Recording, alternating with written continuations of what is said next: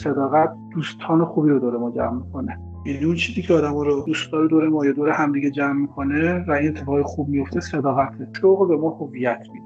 ما مهمترین هویت زندگیمون رو از شغلمون می‌گیریم. و ما وقتی با همدیگه حرف می‌زنیم وقتی من و تو یا دو تا آدم غریبه همدیگه رو می‌بینن اول می‌پرسن چه کاری؟ یعنی شغل مهمترین اون کاری که ما می‌کنیم مهمترین تو دنیای مدرن. مهمترین هویتیه که بر ما سوار شده و از هویت انسانیمون هم مهمتر شده. هر کاری که دوست داری و لذت می‌بری انجام بده و برو پس پیدا کن چه چیزی حال تو رو تمام و کمال خوب می‌کنه. الان تو این پوزیشنه و از قبلا بودم. هنوز نظرم عوض نشد. ما درآمد و پول رو به نظرم می‌خوایم برای آزادی. ته پول آزادیه آزادی انتخاب. بتونیم اون چیزایی که دوست داریم رو بهش برسیم و انتخاب کنیم و داشته باشیم. خب حالا دو تا مسئله دیگه. یا اینکه تو باید بری پولدار بشی به آزادیات برسی یا اینکه آزادانه دنبال پول بگردی. تو کدومش انتخاب می‌کنی؟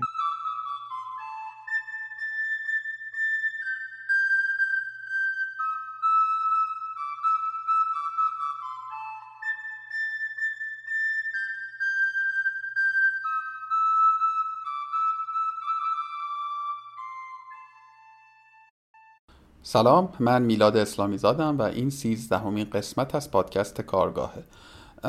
این قسمت یه خورده با قسمت های قبلی متفاوته و احتمالا از این پس ضریب قسمت های سیزده این چنین باشه. در واقع ما این قسمت به جای اینکه به یک عنوان شغلی و کنکاش پیرامون اون شغل مشغول بشیم سعی کردیم پیرامون خود مفهوم شغل و اشتغال حرف بزنیم میهمان من هم سعید زاهدی بود که توی گفتگو بیشتر با اون آشنا میشیم و علت انتخابش رو متوجه میشید. امیدوارم که این قسمت برای شما جذاب و کارآمد باشه.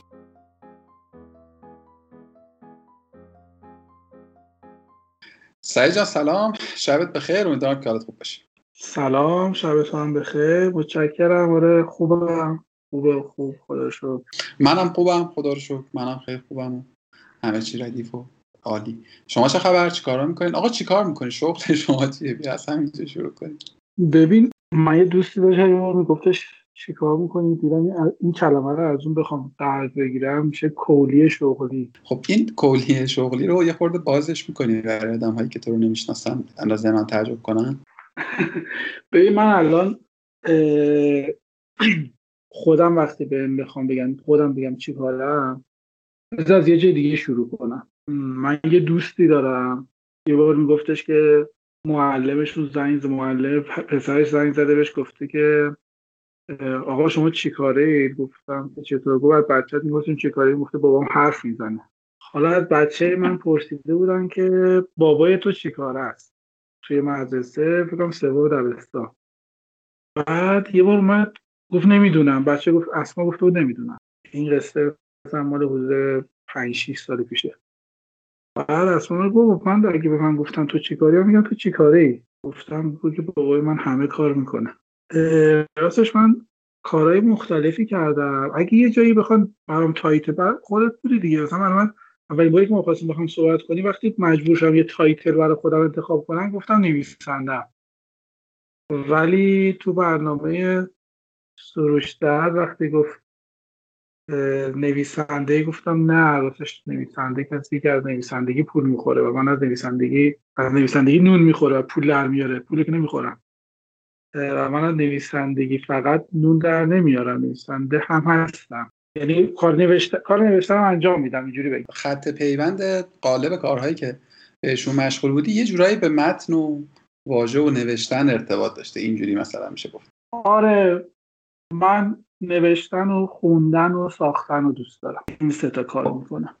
نوشتن خوندن و ساختن. اگر که مقدوره برات در حد خیلی فهرستوار مثلا از اونجایی که career ت رو آغاز کردی title وار همینطوری دونه دونه بگو مثلا این کار رو کردی و علت ترک و رفتن به سراغ کار بعدی رو هم بشنویم. به نظرم پس خود من که خیلی من اولین باری که پول در آوردم کار تحقیق انجام می‌دادم برای جای مختلف. یعنی وقتی که حدودا 20 سالم بود 18 سالم بود. نه حالا قبلش یه کار نوجوانانه نه این کاری که فرفری میفروشید رو بدش کنیم دیگه. بعدی اولین باری که در واقع تو این این مسیر بخوام شروع کنم من تحقیق می‌کردم و تحقیق در پول در میوردم و اون موقع در واقع برای سازمان برای مرکز یکی از جایی که یعنی دومین جایی که میشه گفت جدی ازشون پول گرفتن مرکز تحقیقات صدا و بود که موقع تو قوم بود. و من برای یه سری موضوعات داشتم یادم مثلا موقع اینترنت دایلاب بود من رفتم تو اینترنت محتوا پیدا می‌کردم مثلا برم ترجمه می‌کردم بینه می‌دادم خیلی حال می‌کردم. چون موضوعاتی بود که مثلا فکر می‌کردم باید محتوا باشه. در اونجا میشه گفت اون موقع یاهو می‌کردم خیلی گوگل هم گوگل می‌کردم آره اولین بارایی که دارم پول در میوردم قوم اینجوری در میوردم پول. اونا پول خوبی می‌دادن راستش. مرکز تحقیقات صدا و سیما. الان دیگه خیلی نمی‌دونم کجاست. مال فکر کنم حدود سال مثلا هفتاد و نو هشتاد اینا باشه. دیگه شدم اینجور کار انجام دادم. جای مختلف حالا این اولین بار بود جای مختلف کار تحقیقی انجام می‌دادم. من هفتاد و شیش که رفتم دانشگاه در واقع اینترنت داشت دانشگاه ما. و ما می‌تونستیم راحت توی نت بچرخیم و محتنی در واقع سر در بیاریم. که یه بخشی از محتوا توی نت رو داری که دیگران ندارن. ما دانشگاه هم اینترنت داشت هم مثلا روزی دو سه ساعت ماهواره می‌تونست یعنی ماهواره می‌دیدیم. ماهواره منظورم ماهواره خبری الجزیره بی بی سی اینا و عربی و انگلیسی. حالا من موقع عربی هم البته بعدا سرچ می‌کردم. یه ذره مثلا الان اصلا چه مهارتی ندارم موقع بیشتر داره درگیر بودم. دوستش داشتم.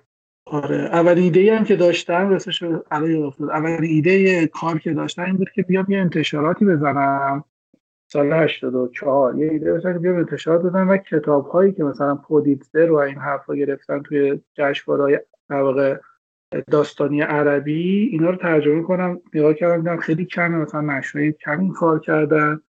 و بیام ترجمه کنم از عربی فارسی نهضتی را بندازیم این حرفا. که بعد یه خود رفتم با همینایی که کار کردن صحبت کردم و به خب اگه کمه یعنی اینکه بازار نداره دیگه. چرا الان تو چرا تو فکر می‌کنی می‌تونی کار عجیب غریبی بکنی؟ و ایده وسط را رها شد. یه کتابی اتفاقا از امیل نصرالله اون موقع ترجمه کردم یه کتابی بود که یه داستان عاشقانه کنار کنار دریا بود یادم نیست. بعد یه کتاب دیگه پولیتزر گرفته بود به اسم دنی روز گیم البته کتاب انگلیسیه ولی لبنانی نوشته بود. آقای ظاهری اون موقع قوم اون موقع لبنان بود سال 86 فکر کنم. من بهش پیام دادم. من اصلا آقای ظاهری رو نمیشناختم. بهش پیام دادم که من یه همچین کتابی رو می‌خوام ترجمه کنم. لطفا برای من بفرست. بنده خدا از لبنان برای من فرستاد. کتاب و, و اونم دوباره یه بخش زیادیش رو ترجمه کردم و رسیدم و همزمان میخوندم مثلا 5 6 فصل جلو بودم یه فصل اول ترجمه کردم یه جایی دیدم دیگه در واقع فصل وسطی بخش یه کاراکتری داشت که فکر می‌کردم که بعد این کاراکتر یه کاری کنن نمی‌تونه ترجمه بشه. ولی از یه جای دیگه واقعا نمی‌شد ایش برش کرد. یه رهاش کردم دیگه. حالا خلاصه من از در واقع تحقیق کردن کار تحقیق انجام می‌دادم. بعد یه دوره من توی مجموعه فرهنگی درگیر شدم توی کرج که اونجا کار برنامه‌ریزی و مشاوره و اینجور کارا می‌کردم. بین سالهای هشتاد و مثلا سه اینا تا هشتاد و آقای احمدی شد چهار اومد دیگه اولی بار. پس میشه از هشتاد دو تا هشتاد آره. دو سال اونجا بودم. در مجموعه بود. مال امام جمعه کرج بود. مجموعه دانش آموزی بود. ما خیلی دانش آموز اونجا سرکار داشتیم و دانش آموزات خیلی باحال بود. من اونجا مشغول بودم و خیلی تعداد زیادی نزدیک به مثلا 7 ده هزار نفر آدم سر کار داشتیم. دانش آموز و دانشجو و و و و فکر کنم این تیکش برات گفتم. تا انتخابات 84 من یه اول درگیری جدی من با سیاست بود و یه, یه هفته هفتش ده روزی درگیری خیلی جدی و حساسی داشتم بین مرحله اول دوم انتخابات. و راستش فردای انتخابات دیگه از همه کارهای قبلی که می‌کردم استفاده دقیقا شنبه فردای انتخابات. و دو تا دوست دبیرستانی ما داشتیم. اونا افراد مشهوری الان. مشهورتر از منند. جعفر شیرینیا و مجید زاره ما دبیرستان با هم بودیم. بنا داشت بچه ها در واقع اون موقع که بهار اومدن ما با هم صحبت کردیم هم کرج که برن یه دفتری بزنیم در مورد تولید محتوا.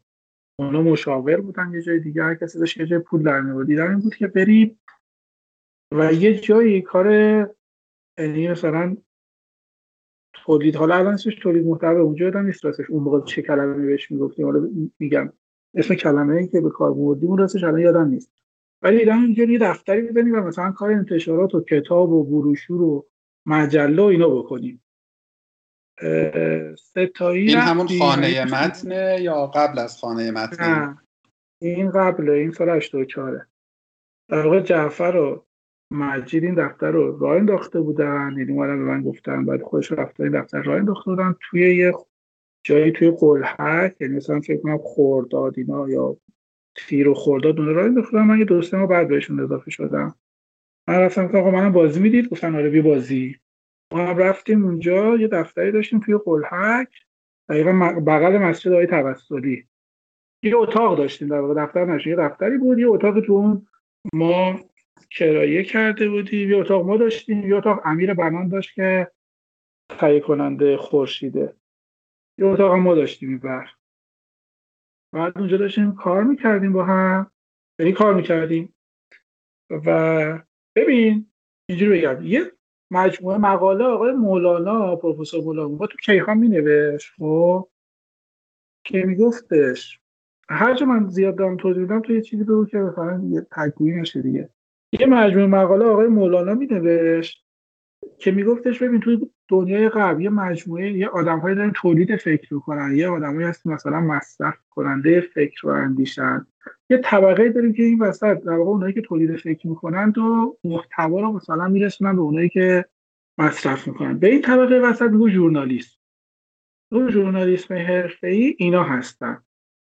و این مجموعه اون موقع داشت آخر کیهان صفحه آخر کیهان مونتش و جالب بود. من جداگونه خودم و جعفر و مجید هر کدوم ما جداگونه مقالات رو داشتیم می‌خونیم ببین هر کدوم سه جای جدا بودیم. یعنی ما مثلا تو دو سال قبلش هیچ ارتباطی با هم نداشتیم. هر کسی داشت دانش سه تا دانشگاه مختلف بودیم با اینکه دبیرستان جا بودیم هر کسی کار خودش می‌کرد دیگه.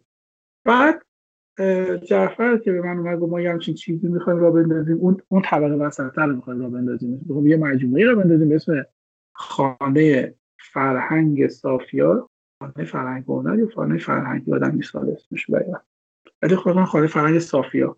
صافیا اسمش بوده. مجید اسم انتخاب کرده خودش. یه همچین چیزی بخوایم رو بندازیم. بعد به من لطف کردن گفتن تو هم بیا که من اون موقع طبیعتا نرفتم و دو سه بعد رفتم گفت به من اجازه بدید من بیا دیگه ما رفتیم اونجا. و قرار این طبقه وسطه باشیم.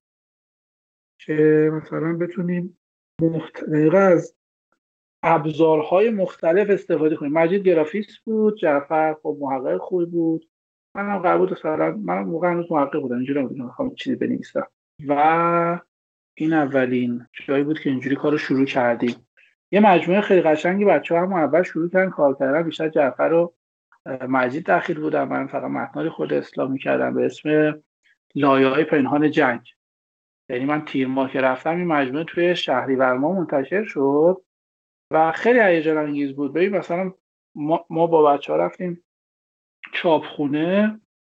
یه مجموعه کارت پستالی بود که از زبان غربی ها گفته بودیم رو جنگ ایران عراق چه, چه گذشته. مجموعه خیلی زیبایی بود. مجموعه خیلی زحمت عکسای خیلی قشنگی داشت. خیلی کار خوشگلی بود. بسته بندیش همه چیز برای مثلا سال 84 خیلی نوآورانه و بدی بود. و اینجوری جذابش این بود که مثلا توی چاپخونه این مثلا کارگرای چاپخونه مدیرای چاپخونه همش داشتن درباره این مجموعه حرف می‌زدن. یعنی تو وارد یه چاپخونه میشی یه کاری اونجا داری که آدما دارن دربارش حرف می‌زنن. ای اینجوری بوده ای اونجوری بوده. خب این خیلی انرژی زیادی به ما داد راستش. مثلا فرض اولین کار اون بود دیگه. خیلی هیجان انگیز بود. هر چی بگم کمه. به دو سه تا این سردارای جنگ داده بودیم. اینا می‌گفتن ما پشت مثلا چهار راه به این مثلا آدما ماشینا میدیم و خیلی مثلا خیلی باحالی بود. خلاصه اولین کار جدی اون بود. و بعد دیگه من همینجوری خب اونجا شروع کردم کار نوشتن و جدی تر گرفتن و مجموعه های مختلف کتاب کار کردم و حالا دیگه بگذاریم دیگه همینطوری کار نوشتن بیشتر می نوشتم تحقیق می‌کردم می نوشتم چندین کتاب فکر تو اون دوره‌ای که تو سافیا بودیم نزدیک 20 تا 20 خورده من کتاب داشتم و ترجمه و ویرایش و به ما تا آقای بعد از 88 تا 89 اینا فکر کنم با هم بودیم. بعد 88 89 بعد جعفر رفت. من مجید بودیم دو بخش پیدا کردیم بخش تولید محتوا بخش طراحی یه انتشاراتی با یه دوستی می‌خواستیم را بندازیم و رفتیم مدتی اون انتشارات رو با هم تست کردیم که اون انتشارات خیلی مثلا بالاخره زود به در واقع من اومدم بیرون به اختلاف خوردیم. به اسم سایان که الان مشهوره دیگه. پنج شیش ماه وقت گذاشتیم تو اون پنج شیش ماهی که هم وقت گذاشتیم خیلی کتاب از توش در نیومد.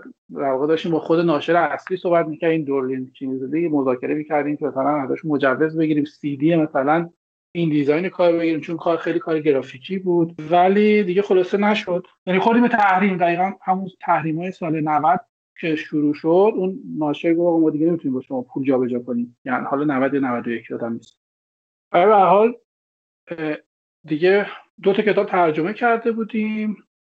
ولی بقیه یعنی دیگه مون دیگه دیگه من اونجا اومدم بیرون. و البته بعدها حامد عزیز اونجا اون انتشارات رو ادامه داد و خب الان می‌دونید یکی از انتشارات خیلی موفقه ما هست و خیلی باحاله. دیگه اونجا البته اول اینکه چیکار کنیم اون انتشارات با حامد زیاد صحبت کردیم ولی خب الان خیلی چیز باحالی اونجا. دیگه دوباره از اون انتشارات که بیرون خانه متن سین من رو انداختم. خانه متن سین قرار بود که فقط کار تولید متن بکنه. در واقع اینجا واقعی بود که من یه تعداد زیادی ببین الان دیگه یواش یواش تولید محتوا مثلا عقب‌تر. ما توی صافیا که بودیم اون موقع یاد باشه مجل تو هم اهل این چیزا بودی یادته. مثلا روزنامه ها مجلات اون چی میگم فصل نامه ویژنامه. خب ویژنامه ها خیلی چیز مهمی بود دیگه. یعنی ویژنامه اید ویژنامه دو تا ویژنامه معمولا نشریات می‌دادن مثلا یه بخشی از درآمد سالانه رسانه های سنتی جورایی از همین محل ویژنامه هاشون در میاد. آره و مثلا ما خب موقع چون انقدر تعداد خبرنگارا زیاد نبود و اینا ما می‌رفتیم ویژنامه ها رو بعدا می‌گرفتیم. مثلا با دو سه تا مج... ویژنامه کار کردیم. هم با ایران رو کار کردیم هم همشهری آقای زایری رو کار کردیم. آقای زایری همشهری بود. و یکی دو تا کار دیگه. ولی بعدا خب این مسیر درآمدی هم بسته شد چون اکثرا دیگه خودشون کار می‌کنن ما هم دیگه رفتیم کلا تو حوزه کتاب. یعنی دیگه ما فقط سال اول دوم کار ویژنامه و در واقع مطبوعاتی می‌کردیم. از سال سوم دیگه فقط کار کتاب کردیم و تعداد زیادی کتاب کار کردیم. یعنی چند سالی که صافی بودیم خود به خود این باعث می‌شد که و به سمت روایت رفتیم دیگه. در ما از سال 85 بیشتر کاری که کردیم میگم کار رواییه روایت مستنده یا اکثر روایت مستنده دیگه. 99 درصدش روایت مستنده. یه چند تا مال روایت داستانی وسط به فشار مثلا درخواست کننده مجبور بودیم کار کنیم ولی همه روایت داست روایت مستند بود. دیگه تو این ایام بود که خب یواش یواش تکنولوژی های جدیدی می اومد ما همه چیزایی به روز و اونجا مجید خب خیلی حرفه‌ای و بچه های دیگه به کار می‌گرفتن. مثلا ما اولین کتاب اینفوگرافی رو منتشر کردیم با سوره مه سال 88 یه کتاب منتشر کردیم. کل کتاب اینفوگرافیه درباره جنگ. ما الگوش هم الگوی مجله تایمز بود برای مایکل جکسون. آره ما اونو گرفتیم و همون مجله رو اومدیم هم عین اونو برای جنگ ایران عراق کار کردیم. دیگه خانه متن سین که اومده بودیم تعداد زیادی از ما متن می‌خواستن. یعنی من برای موشن نزدیک فکر کنم اون سال برای موشن گرافی تازه تو ایران اومده بود. بالغ بر 100 تا ما موشن گرافی نوشتیم تو تیممون. و جای مختلف کار شد. موشن های تاریخی موشن های نمی‌دونم مثلا تبلیغی موشن خیلی مختلف خیلی زیاد موشن گرافی می‌دیدیم و موشن می‌نوشتیم. مدتی معنی خارج شدین دیگه. یه جورایی میشه گفت که از کتاب توسعه پیدا کرد. درسته؟ آره دیگه. اونجا در واقع ما از کتاب اول رفتیم مثلا تو کار محتوایی کردن برای مدیوم های دیگه. مثلا دو تا موزه اون موقع داشت کار می‌شد تو ایران. یه دونه همین موزه باغ موزه دفاع مقدس یه دونه یه موزه دیگه قرار بیرون از تهران کار بشه. ما برای این موزه ها داشتیم تولید محتوا می‌کردیم که مثلا یه موزه چه شکلی شکل بگیره محتوای متناسب با موزه چی میشه. بعد همین مجموعه موشن گرافی پیش اومد که خب در واقع موشن گرافی ها احتیاج به متن داشتن و کسی متن متناسب با اون نمیده یعنی در واقع همه آدما مبتنی بر تکنیک میساختن. یعنی یه آدمی مثلا اون موقع دیگه سال اول که اومده به ما مراجعه شد. یه چند تا مثلا تست کردیم نوشتیم خوب شد مثلا جواب داد بعد یهویی مثلا یه بازار خوبی باز شد. خیلی زیاد نوشتیم. و بعد مثلا 100 تایی نوشتیم. در جای مختلف. ولی بعدش هم سریع بسته شد. مثلا بعد دو سال دوباره این مسیر درآمدی هم بسته شد. برای اینکه خب آدما دوباره اون طیفی که میساختن خودشون یاد گرفتن این مسیر رو. من اینجوری می‌فهمم که در واقع تو تا اینجا خب تو به یک موضوعی مسلطی دیگه یعنی مسلط شدی به واسطه تجربه فراوان و تعمق زیاد و اون کانسپت متنه. یعنی من فکر کنم مبدع همه اینا به نوعی متن یا محتواست. آره. ولی توی این قصه خیلی سعید داشتی به نوآوری و خلق مدل های تازه. من نشر سایانو که حالا مثال زدیم حالا برای این دوستانی که بدانند کتاب های در واقع نمی‌دونم چجوری میشه کتگوریش نمیشه کرد. کتاب های میشه گفت. یه, یه حالی از کتاب فاخره. کتاب های مصور و کتاب های آره دایره المعارف های تصویری در حوزه های کمتر پرداخته شده مثلا تاریخ تصویری آمریکا. فکر نمی کنم مثلا نشره دیگه رفته باشن سمتش.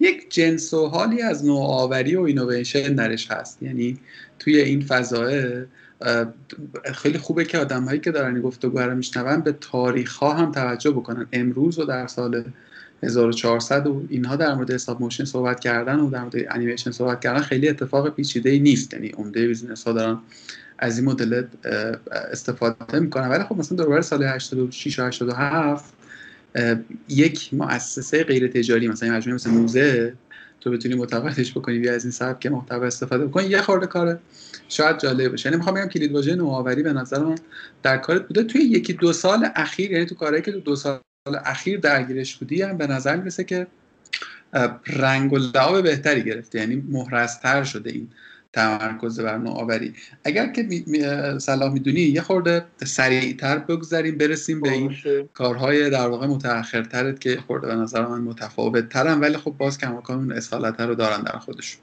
ببین سایان من بگم من تو کتاب باز از سایان چند تا چیز گفتم بعد بچه ها ناراحت شدن. نکته اینه که ما فقط من با تاکید می‌کنم دوسته ما بیشتر شیش ما تو سایان با حامد بودن و کارهای اخیر و هیجان انگیز سایان مال بعد از منه. فقط اون اول تو ایده اولی ما با در حامد بودیم و اونجا من با کاوه عزیفر دوست شدم. کاوه این کتاب ارزش پیشنهادی کتاب انگلیسیشو آورده بود اونجا و می‌گفت سعید اینو ترجمه کنیم و منتشر کنیم. خب اون انتشاراتی که طبیعتا اینو منتشر نمی‌کرد این مال سال 92 و قرار شد بشیم اینو ترجمه کنیم و مثلا بیاریم و اینا. دیگه از اونجا در ارتباط با کاوه ما من متوجه شدم یه چیزی هم داریم مثل کانتنت تو فضای نت. و تازه داشت مثلا سرابا شکل می‌گرفت. یعنی کاوه تازه رفت تو سراوا حداقل اونجوری که یادمه. دیگه اومدیم تو فضای یعنی ما اون یه دفتری داشتیم که کار تولید محتوا می‌کرد. تو حوزه بعدا مستند و فیلم و اینا همه هم وارد شدیم. ولی همش متن. این تاکید اون بود که ما کار تولید نکنیم. که از تخصصمون دور بشیم. این تاکید من تو اون دفتره بود. این ور شروع کردیم در مورد content plus در واقع net کار کردن. که خب خیلی سخت بود واقعا من بفهمم content plus net یعنی چی. و خب بعد دیگه همجوری درگیر بودیم تا آره یه شرکت digital marketing داشتیم. بعدش هم که نویسش پیش اومد. می‌تونم نویسش رو بگم که نویسش خیلی سرمش جذابی داشتی تو یادت که کلا از بله، آشنایی من و تو و شروع نویسش کمتر از چهل روز طول کشید. آره تقریبا. یعنی یه, یه جایی ما هم دیگر دیدیم بعد یه جایی یه جلسه گذاشتیم بعد تو شدی مدیر عامل نویسش. یعنی خیلی عجیب بودی مثلا حالا این اعتماد و لطف تو بود. ولی کمتر از چهل روز بود دیگه. یعنی هویی و نویسش خب خیلی اتفاق جذابی بود برامون من خیلی موقع دوستش داشتم و دارم. و بعد رسیدیم بعد دیگه من از توی این فراینده ما من فهمیدم اون کلید واژه‌ای که من دنبالش می‌گردم میشه اسمش طراحی دیزاینه. اون چیزی که من دوستش دارم و این من میپرم دنبالش اینویشن در واقع دیزاینه طراحی نوآوریه. و من همه جایی می‌رفتم این کارو می‌کردم ولی اسمش بلد نبودم. یا حداقل هنوز موقع شاید اسمش اختراع نشده نمی‌دونم. حال من خیلی باش نبودم. آره تو کارهای اخیرم الان دیگه کلا این شکلی کار می‌کنم. الان جاهای مختلفی کار طراحی نوآوری حالا تو حوزه‌های مختلف کسب و کار تو حوزه service design و تو حوزه content این کارو می‌کنم. همونطوری که گفتی در واقع innovation design میشه دیگه ترمش. ترم تازه ایه یعنی من خودم حداقل مثلا فکر کنم زیر یک سال و دو سال شنیدم بعیدم نیست حتی. اساسا خودتو شنیده باشم. چجوری میشه که این رو به عنوان ببینید خود در واقع این کارهای مختلفی که داریم ازش داری ازش یاد می‌بری یاد می‌کنی اولا هر کدوم یک بازه زمان برده دیگه. یعنی مثلا یک روز و دو هفته و مثلا اینجوری نبوده. یک سال دو سال مثلا زمان بوده. و تو می ساختی یعنی این شکلی هم نبوده که بری یه جایی وایسی کار کنی. می‌دونی؟ یا حداقل کمتر بوده موارد این چنینی. تو از یک مثلا می‌ذارم شاید فرصت. فرصت یک امکانی ساختی اون امکان تبدیل شده در یک مقطعی به عنوان شغل و وقتی که حالا یا اینکه به یک بلوغی رسیده یا اینکه به این نتیجه رسیدی که اون بلوغ درش به وجود نمیاد تو یا ماشاءالله انقدر تنوعی که همراه حالات رو تجربه کردی می‌رفتی سراغ گزینه بعدی. بذار سوالت یه خورده جلوتر اما الان بپرسم. الان که نگاه می‌کنی به این عقبه حدودا 20 ساله حالت خوبه؟ یعنی حالت از این طی مسیره خوشه؟ ببین اتفاقا به این فکر می‌کردم خب؟ یه کلمه چاره خیلی. به من حقوق امام صادق درس دانشگاه قبول شدم. و یعنی اینو باید مقایسه کنم با اینکه من الان یه وکیل باشم که مثلا وکیل دانش, دانش وکیل فارغ التحصیل دانشگاه امام صادق. اینجوری با این باید مقایسه کنم یه وقتایی. آره خیلی حالم خوبه میلاد. دو تا دلیل داره. یه بخشش واقعا به سایه رفت داره. مفهوم سایه که یون میگه دیبی فورد توضیح میده. که من به دلیل در واقع پدری که داشتم و خیلی مثلا فشار زیاد این بابای من ارتشی بوده و خیلی منظم مرتب من خیلی برید از مرکز. خب در نتیجه همه چیز رو دوست داشتم تجربه کنم و از دوره دبیرستان همه جا. خیلی مثلا خیلی همش یه جا وای نستم و هر, هر وقت فکر می‌کنم یه چیزی یه خورده داره مثلا طولانی میشه سریع کاتش کنم برم سراغ یه کار دیگه. یادم وقتی توی ساپیا بودم سه, سه سال من تو سه چهار سال ساپیا بودم همه متوجه بودن که آه یه جایی چهار سال مونده. این اصلا نسبت قهرمانی نداره. الان که بالغ شدم می‌فهمم که این متاثر از سایه من بوده. من یه نقصی داشتم این نقصی داشتم پوشش می‌دادم یه جوری دیگه اما خب با این حالم خوبه. نتیجهش نیست که نه چرا من اینجوری بودم؟ نه. تجربه های زیادی کردم. یعنی خیلی تجربه من تونستم بکنم و این برام جذابه. اینکه تونستم چیزهای مختلفی رو تجربه مدیوم های مختلف رو تجربه کنم دیگه تو رسانه چه توی همه جا. آره حالا ببین با توی گفتگوهای قبلی ببخشید من میپرم تو حرفه چون می‌خوام که مرتبط باشه با رد نشم ببین اولا که من معتقدم که در واقع یک خط پیوندی بین همه این در واقع تجربه گرایی تجربه های تو در واقع وجود داشته.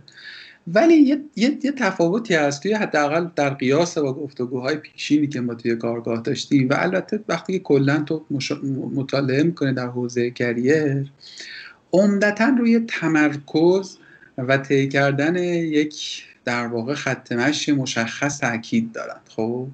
بیا بپذیریم که تو خیلی این مدل رو نرفتی جلو دیگه. دونی تو به هر حال آره. موقعیت خودت آدم شناخته شده ای هستی. مشکل مالی هم بعید می‌دونم داشته باشی می‌دونی؟ یعنی به هر حال از پس هزینه ها برمیاد خیلی شفاف بخوام بگم. ولی موافقی با اینکه سعید زاهدی سال 1400 می‌تونست خیلی جای جدی تری باشه یا نه؟ جای جدیتر منظورم آره. high position مثلا مدیر عامل خیلی بزرگ صرفا نه به عنوان یه نمی‌دونم مثلا یعنی settle تر بودی یه خورده شاید مثلا یک ثبات بیشتری داشتی. آیا این ثبات اساسا برای تو ارزش محسوب میشه یا اصلا باید بشه نباید بشه؟ چجوری فکر می‌کنه در موردش؟ ببین دو تا چیز می‌تونم دربارهش بگم. یکی اینکه یعنی دو جا می‌تونم بهش نگاه کنم. یکی اینکه خب من واقعا تا دو سال پیش هم یعنی من الان چهل خورده سالمه و واقعا تا چهل سالگی حالا بشه سه چهار سال پیش هم خیلی مسئله داشتم که خب من چرا شغل ثابت ندارم؟ چرا من یه جای ثابتی position نمیشم؟ چرا نمی‌دونم اینجوری؟ یعنی یه جاهایی پس زمینم یعنی پس ذهنم یه جایی فشار یهوی منو به این ور می‌برد چون ببین شغل ثابت آدم هویت میده. یعنی تو تکلیف روشنه که نویسنده ای مترجمی ویراستاری نمی‌تونم مثلا یه،, کاری هستی دیگه.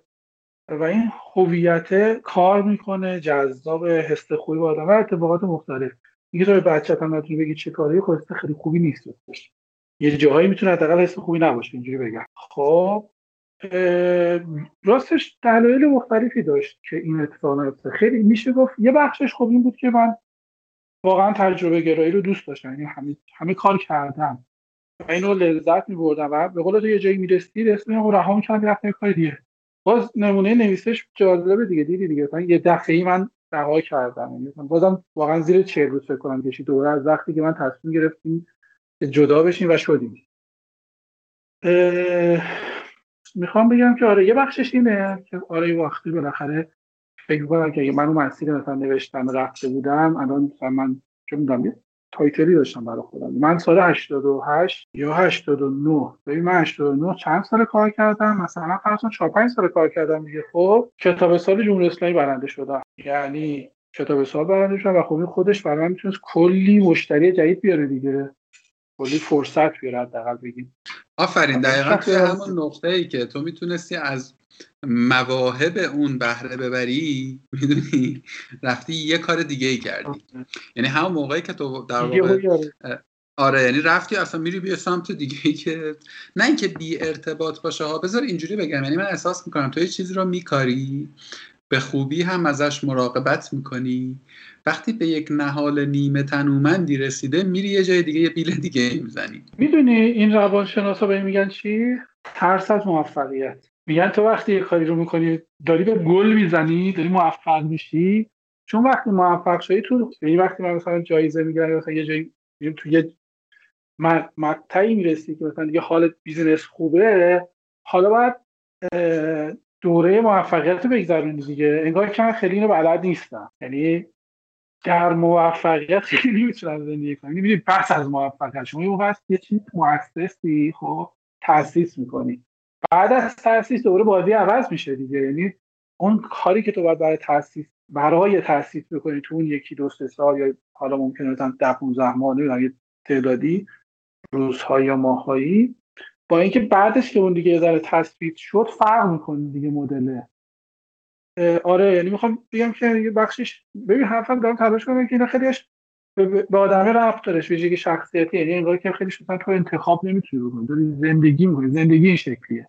زندگی این شکلی بوده که دقیقا همون 89 که من دیگه می‌تونستم از کتاب خیلی خوب اتفاق خوبی برام بیفته. حتی پیشنهادم واقعا داشتم و پیشنهاد خوبی هم داشتم. بعد یهو رفتم مثلا motion و مستند. بعد دوباره اونجا مثلا ما تو motion مستند واقعا جا افتادیم. حتی به اون پیشنهاد شد که بیاید یه استودیو بزنیم. بعد ما یه دفعه رفتیم اصلا کلا جدا شدیم. مثل content marketing و اینجور چیزا. آره اینجوری و این تنوع آره. من حقیقتا سوالم یا طرح مثلا کاملا عاری و خالی بود از قضاوت. می‌دونی دارم سعی می‌کنم خودم رو بگذارم جای آره, آره. آدمی که داره بیرون تر به قصه نگاه می‌کنه. و, و این سواله برام پیش میاد که خب اصلا پس اگر که من میلاد اسلامی زاد توی سعید زاهدی آقای X یا دیگری. در مسیر شغلیش به دنبال توفیق و موفقیت حالا موفقیت نه با اون تعابیر آمیانش رشد دیگه رشد به زبان ساده. یعنی رشد جایگاه رشد برند رشد درآمد و همه اینها. اگر دنبال این نیستی یا اگر که اولویت دین نیست اساسا اولویتت پس چه بوده و چه هست؟ ببینی چیز گفتم گفتم که این من که دنبال موفقیتم. خب من که دوست دارم مثلا لذت ببرم و حالا لذت بردم واقعا یکی از اولویت های مهم من خب لذت حلال که ببین ارزم اینه که یعنی من دارم یک ناخداگاهی حرف می‌زنن. وقتی میگم ترس از موفقیت یعنی اونا که در این حرف من تو می‌زنن به من نوعی می‌زنن. یعنی نه اینکه من یا خداگاه باشم بهش که. یعنی الان که راستش بخوای خداگاه شدم به یعنی آگاهی پیدا کردم نسبت بهش حواسم بیشتر بهش هست. یعنی من اگر مثلا توی اون سال 89 یا سال 90 یا سال 82 هم دو سه باری که در واقع به جایی که مثلا مماشات کنم یا مثلا یه دفعه position عوض کردم یه توصیف جذاب و حماسیش اینه که خب من تجربه گرا بودم نوآور بودم رفتم کارهای جدید بکنم خیلی باحالم اینا که اینا رو هستم. خب یه توصیف پسینی با یه آگاهی دوم اگه بخوایم بهش کنیم این بخشش حاصل در واقع تحت از موفقیته این من ناخداگاه من میگه که تو الان اینجا داری موفقیت به دست میاری و خب میترسه آدم از موفقیت بازی موفقیت. بعد جاشو عوض می‌کنه. اینو اون توصیه بگه که من من که قطعا دوست دارم موفق باشم. و الان که تازه به این مسئله آگاه شدم تو این سه چهار ساله توجه بیشتری بهش کردم.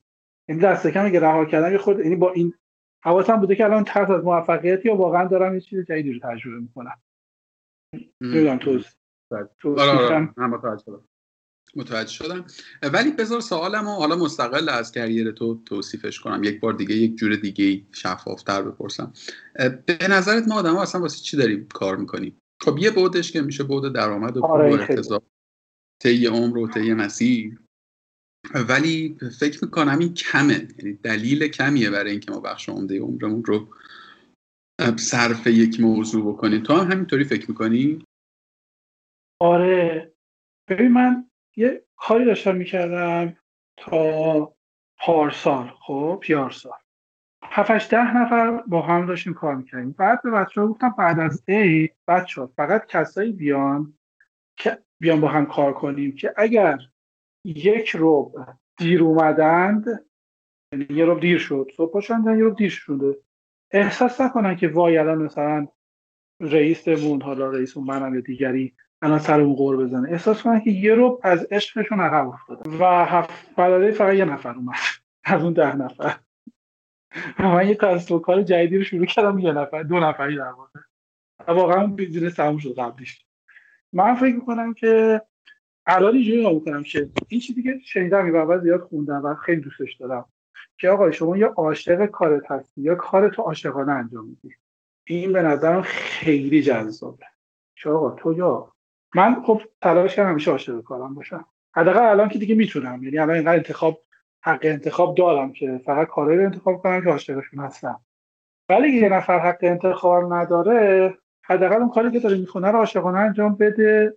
الان به دوستان اینو میگم به همکارا به کسی که با هم کار می‌کنی انقدر کارا عاشقانه انجام بده که یواش بتونی فرصتی برای پیدا بشه که کاری که عاشق هستی رو پیدا کنی. بذار اینجا اینو بگم که یعنی به عنوان یک آدمی که مثلا دارم مایی دو تومن حقوق می‌گیرم.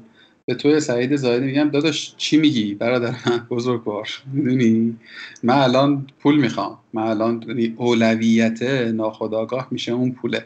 حرف قشنگیه ها. یعنی حرف تعبیر درستیه. هیچ کسی هم از اون از اون جملاتیه که هیچکی نمی‌تونه باهاش مخالفت کنه. دونی ولی باز به نظر می‌رسیم باز به حرف من که آقا من دارم این کار رو می‌کنم که پول در بیارم.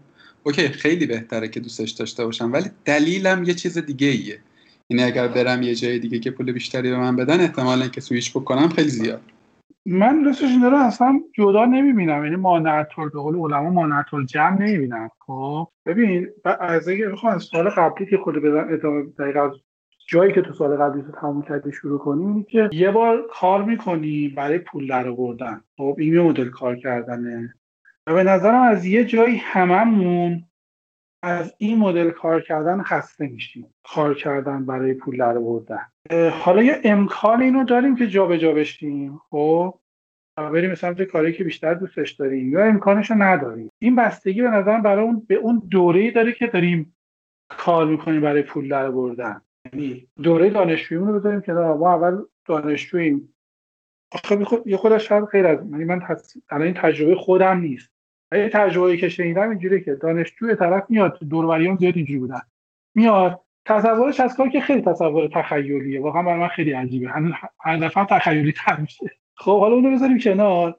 آدم واقعا می‌فهمن که یعنی بعضی جا میرن که نه کار باید کرد یا سختی کشی تا پول در بود من فکر می‌کنم یه دیوریشن یه دوره زمانی هست. از موقعی که تو داری کار می‌کنی برای اینکه پول در بیاری. اگه این دوره رو طبیعتا انگار تو لزوما همونجا که عاشقش هستی نیستی. برای همین امکان نیست برای خیلی امکان نیست در واقع.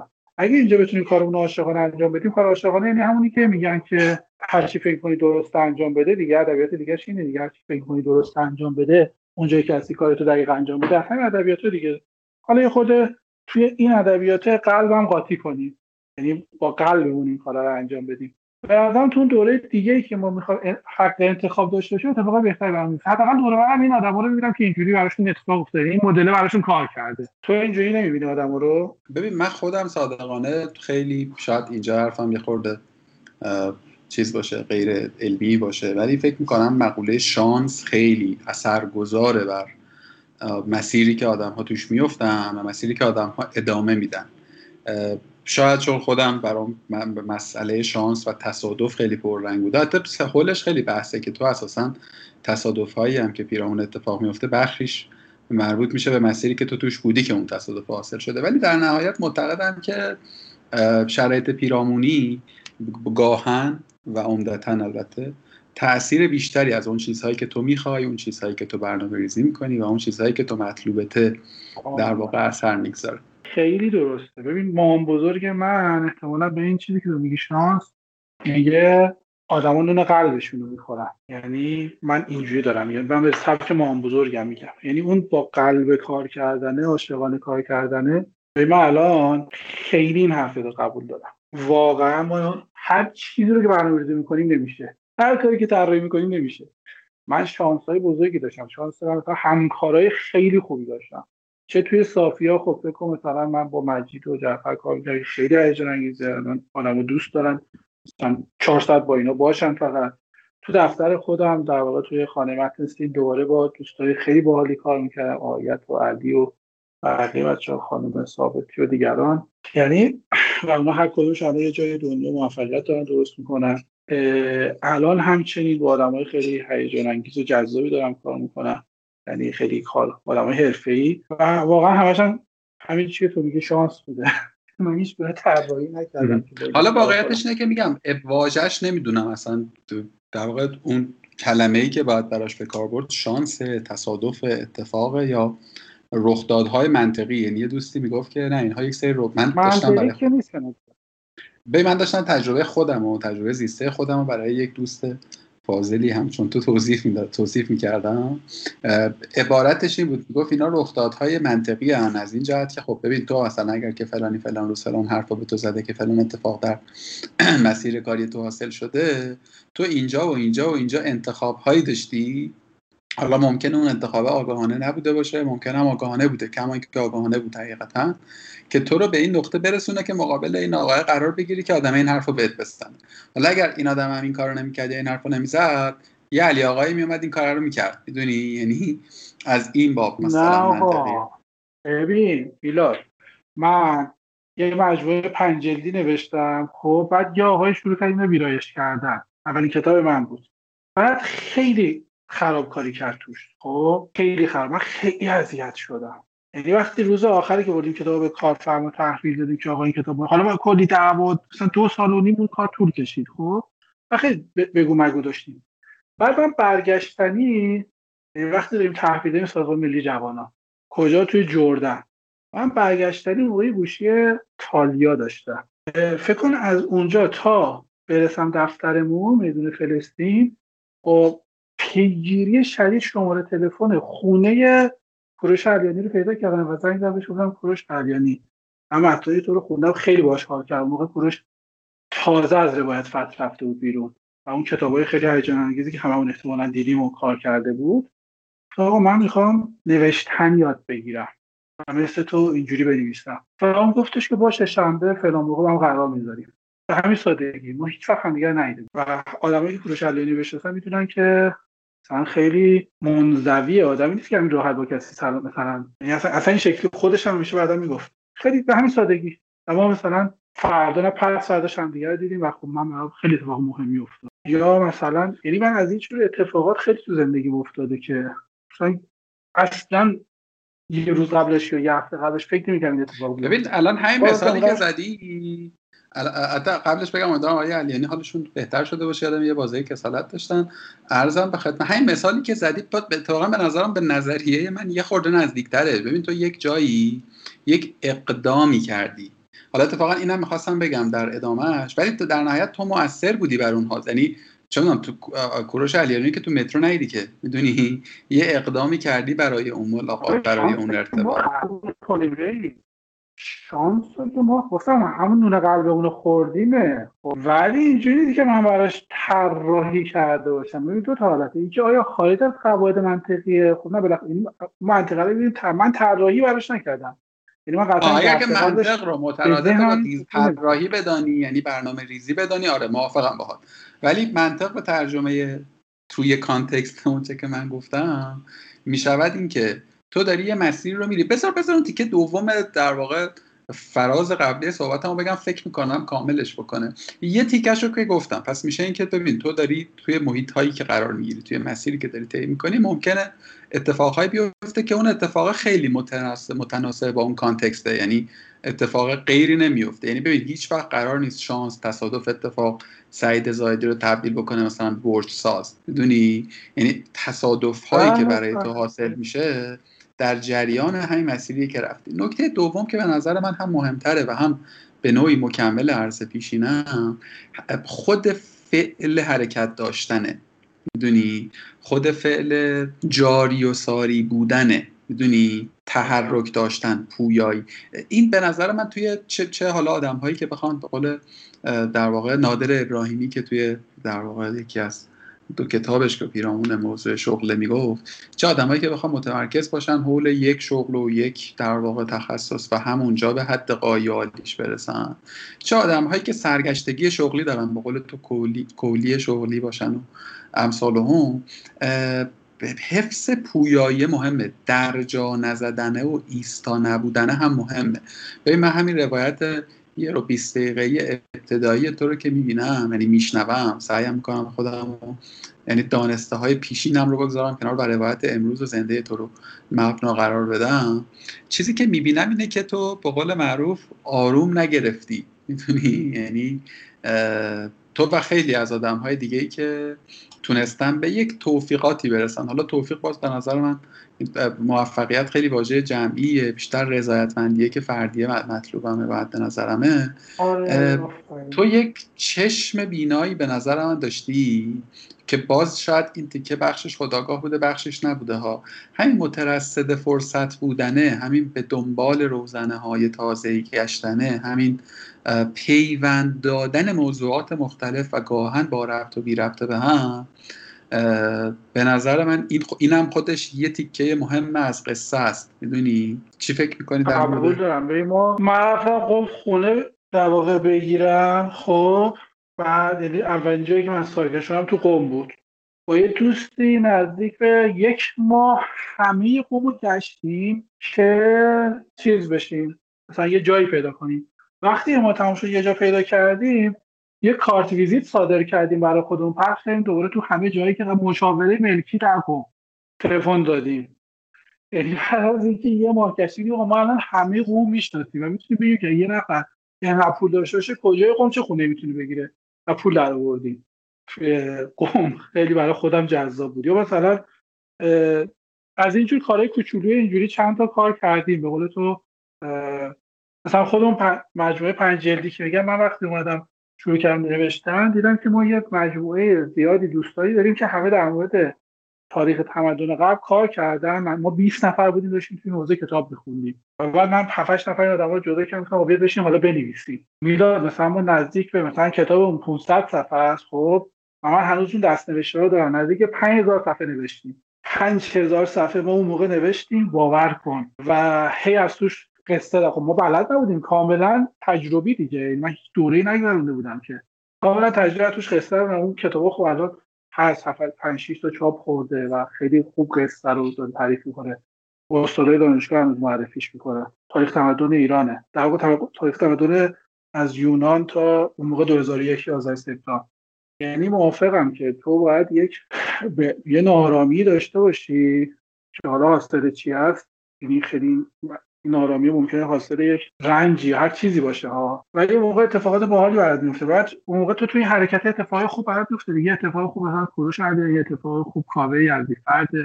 خب خیلی اتفاق خوبی بود برای من. یه اتفاق خوب وقتی توی به من تو جلسه اومدم نشستم دیدم تو داری content marketing میگی. خب یادت به چی گفتم؟ اومدم بیرون گفتم که این آدمه این کاره نیست. از اینایی نیست که فقط از حوزه دیجیتال اومده content میگه. بیشتر از content سر میره انتخاب کلمه‌اش انتخاب خاصیه. اون جلسه بود که تو پارک بود. بله بله بله. الان ازم تعریف کردی. یه خورده آدرنالین خونم رفته بالا. منتظرم بیشتر تعریف کنی. ببین من واقعا الان دارم خودم تعریف کنم تو زمین زبان آقا یکی از هایی که به من شده بود توی قسمت قبلی من حالا همه بچههایی که تا الان اومدن حقیقتا همه مثل خودت رفقامون بودن و این خوشبختیه و این خوششانسی هم همشون آدمای کار درستی بودن و واقعا من فضا فضای تعریف کردن نیست فضای توصیف کردنه می‌دونی؟ حالا اسم نبرم از بچه‌ای که پیشتر اومدن. یه روز یه دوستی برای من یک جایی نوشت که آقا ما داریم گوش می‌کنیم دیگه انقدر تعریف نکن بزن بنده خدا حرفشو بزنه اینه که من خیلی دارم محتاطانه سعی می‌کنم در توصیف ولی واقعا میگم جدا و واقعا فضا فضای توصیفه. اون مخاطبمه و کسی که مقابلم نشسته نه فضای تعریف و تمشید و مجیز و اینها سعی می‌کنم اتفاقا لابلاش گیرم بدم. به تو که تا الان دو سه بار گیر دادم حالا ان از این بعد بیشتر.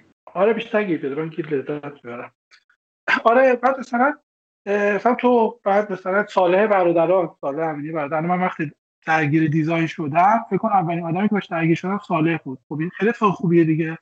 یادم که استاد دانشگاه سرویس دیزاین خونده بلده. چقدر چقدر چقدر ساله هم آدم با کیفیتیه واقعا. چقدر آدم خوشنده خب مثلا می‌دونی یعنی این همون شانس هست دیگه که توی مسیر اتفاق خوب من میگم این خیلی حال آدم خوب می‌کنه. تو اینی که همه جاهایی که بودی خارج از حالا این کانسپت هم جوری بوده مثلا من جای دیگه که رفتم همیشه دوستای خوب و همراه های خیلی باحالی داشتم و فکر می‌کنم که یعنی الان دارم واقعا نگاه می‌کنم چقدر این آدم ها تو زندگی من تاثیرگذار بودن و نمی‌تونم تصمیم حالا نمی‌تونم میگم که من چیکار کردم اونا چیکار کردم اونا خیلی زیاد بودن تاثیرشون باحال شد. ببین واقعیتش اینه که حالا با اینو چون منم خیلی همواره هم گفتم بخش زیادی از اونچه که خوب و بد کم یا زیاد اونچه که من امروز هستم متأثر از آدم هایی که پیرامونم بودند حالا آدم هایی که گاهی به انتخاب خودم بودند و گاهی نبودند یعنی مثلا من یه جای کارمند بودم. حالا اون آدمی که اونجا استخدام کرده رفته یه سری آدم خفن دیگر هم استخدام کرده. این فرصت ایجاد شده که من در مجاورت اونها باشم. یه بخشش هم که خب نه انتخابی بوده. یعنی بین حجم وسیعتری از آدم ها در واقع من انتخاب کردم که به حلقه نزدیکتری بیارم. صادقانه بخوام بگم در مورد آدم های در واقع یه جاهایی شاید مثلا طرفم نمی‌خواسته ولی من یه, یه بازی در بردم که بتونم ارتباطم باهاش نزدیکتر بکنم. و این خیلی قصه مهمیه سعید به نظر من. اینکه این مسئله هست یک در واقع نقل قولی هست که میگن که حالا نقل به مضمون می‌کنم. تو شبیه آدم های نزدیکت میشی و تو همون قدری خوب میشی که آدم های پیرامونت هستن. به نظرم خیلی چیز درستیه و خیلی نکته مهمیه. یک جایی از یکی دیگه از گفتگوهای پیشین کارگاه ما اینو مطرح کردیم. یه بزرگواری یه جایی از من پرسید که خب این آدم خوبا رو این نتورک سالمه رو آدم چجوری می‌تونه بسازه؟ پاسخ من من پاسخ خودم رو میگم بعد تو بگو تو یه پاسخ دیگه بده لطفا اینه که من میگم و نگو. چون فکر می‌کنم با هم موافق باشه البته.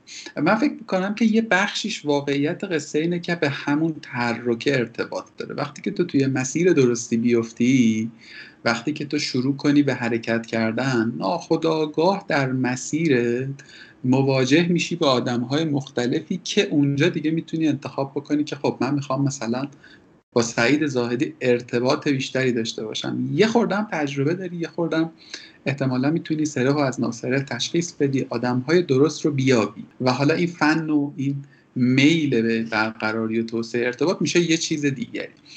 فلزا من این, این شخص منه ها. اصلا در قالب توصیه بیانش نمی‌کنم. خدای نکرده ولی فکر می‌کنم خیلی چیز قابل برنامه ریزی هم نیست. یعنی چیزی نیست که من بتونم پلن کنم بگم خب من مثلا target م اینه که تا پایان 1400 ارتباطات اثر بخشم رو افزایش بدم.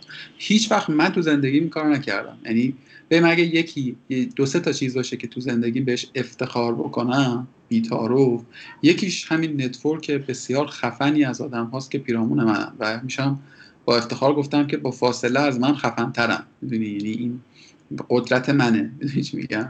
ولی هیچ وقت واسش فعل خاصی مرتکب نشدم. act خاصی نکردم. بگم من رفتم اینجا این کار رو کردم که این network وجود آمده حالا شما چی فکر می‌کنید شما آدم خفنهای پیرامونه چگونه به در واقع اضافه شدن به مجاورین شما.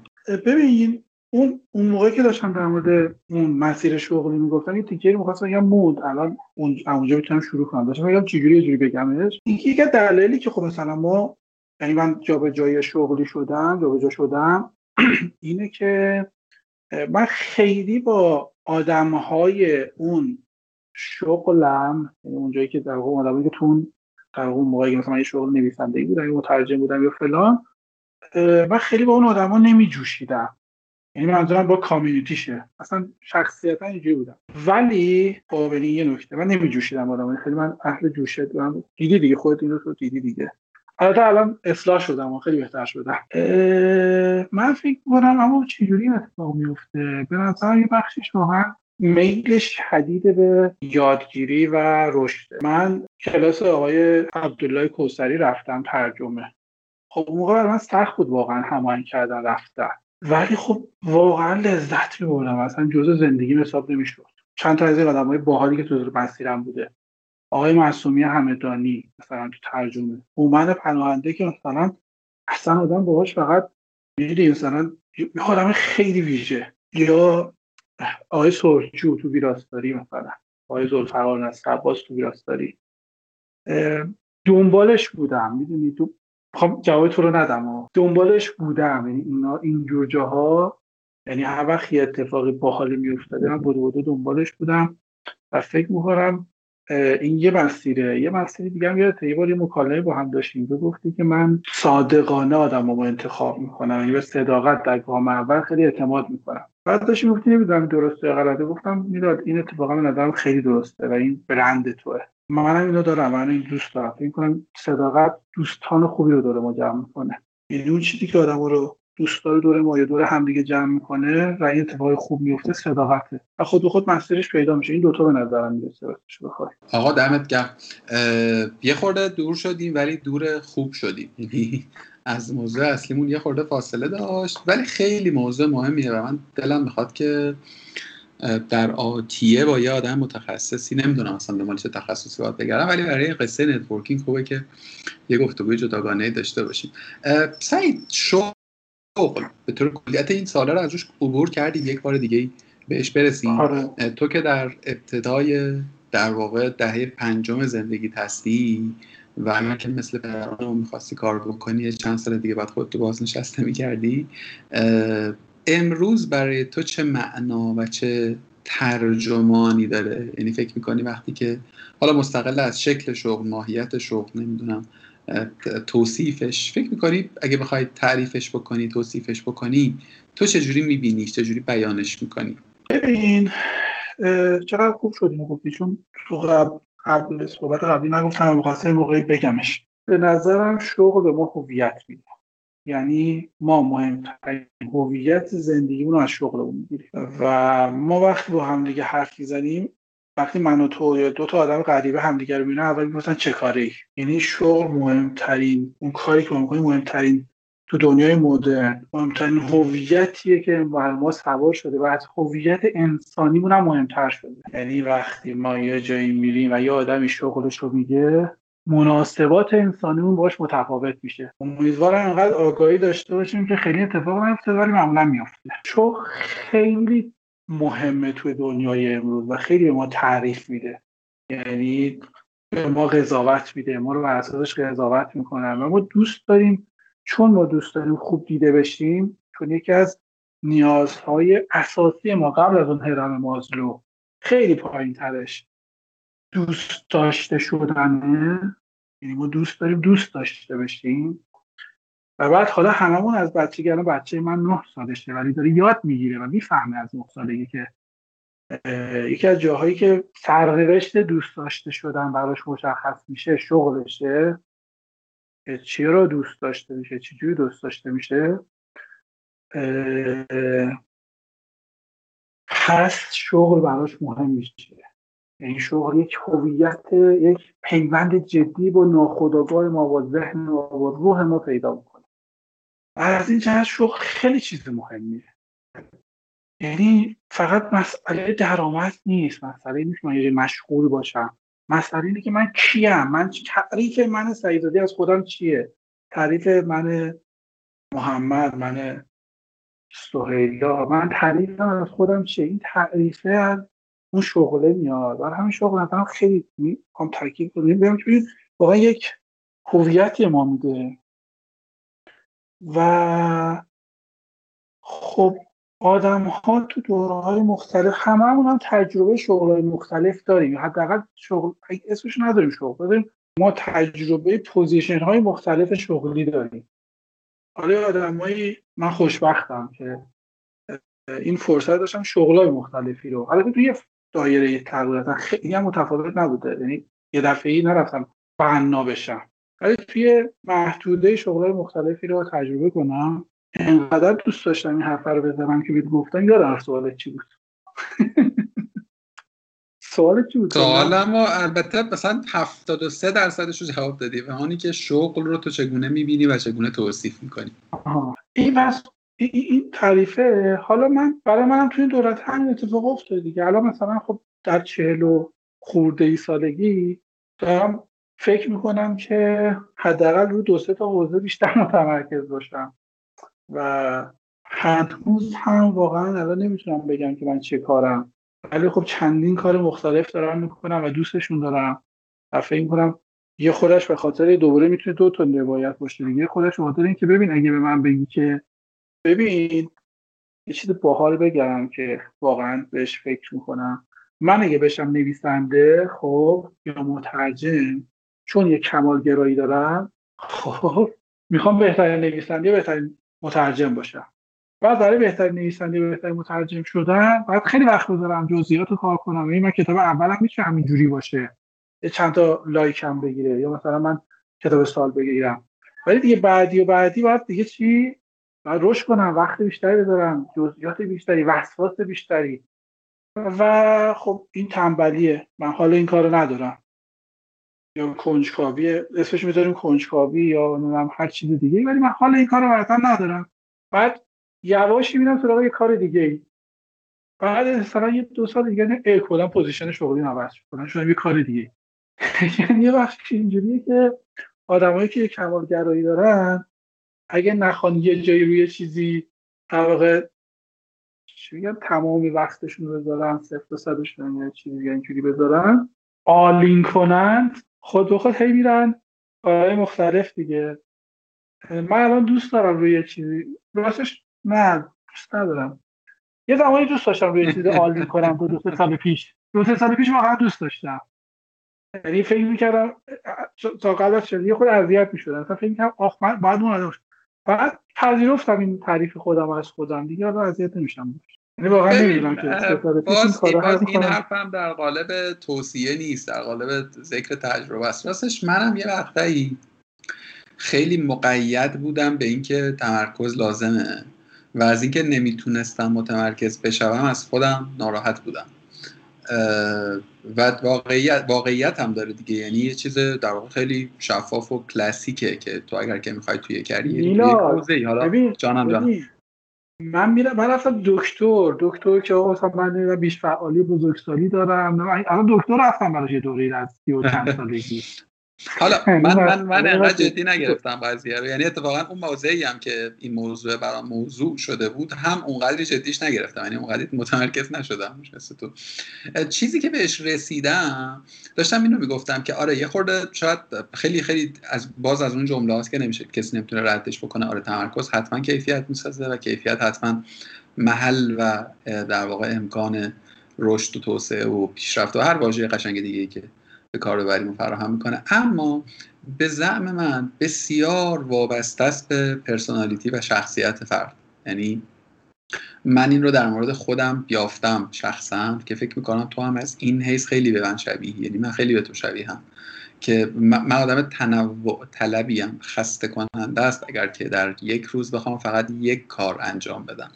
من اون بازه هایی که فقط یک کار انجام دادم به شدت و با فاصله زیادی پرفورمنس هم اومده پایین.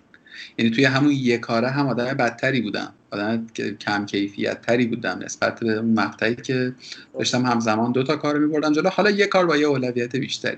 یعنی این دو, دو سال و سه سال اندی گذشته که خب من تمرکز بیشتری داشتم روی نویسش و شغل دیگری نداشتم جز نویسش سر خودم با تئاتر و کمونچه و می‌دونی یه سری کارهای این تیپی گرم کردم که همیشه انگار که خودم رو دارم گول می‌زنم که میلاد نه تو یه کار دیگه هم داری تو این کتاب هم داری ترجمه می‌کنی تو مثلا این می‌دونی یعنی یه سری گیم دیگه دارم. آره. حالا تو تو جهان های دیگری اصلا هیچ ارتباطی نداره فقط هم هزینه داره حتی. یعنی درآمدی هم که نداره هیچ فقط هزینه داره می‌دونی؟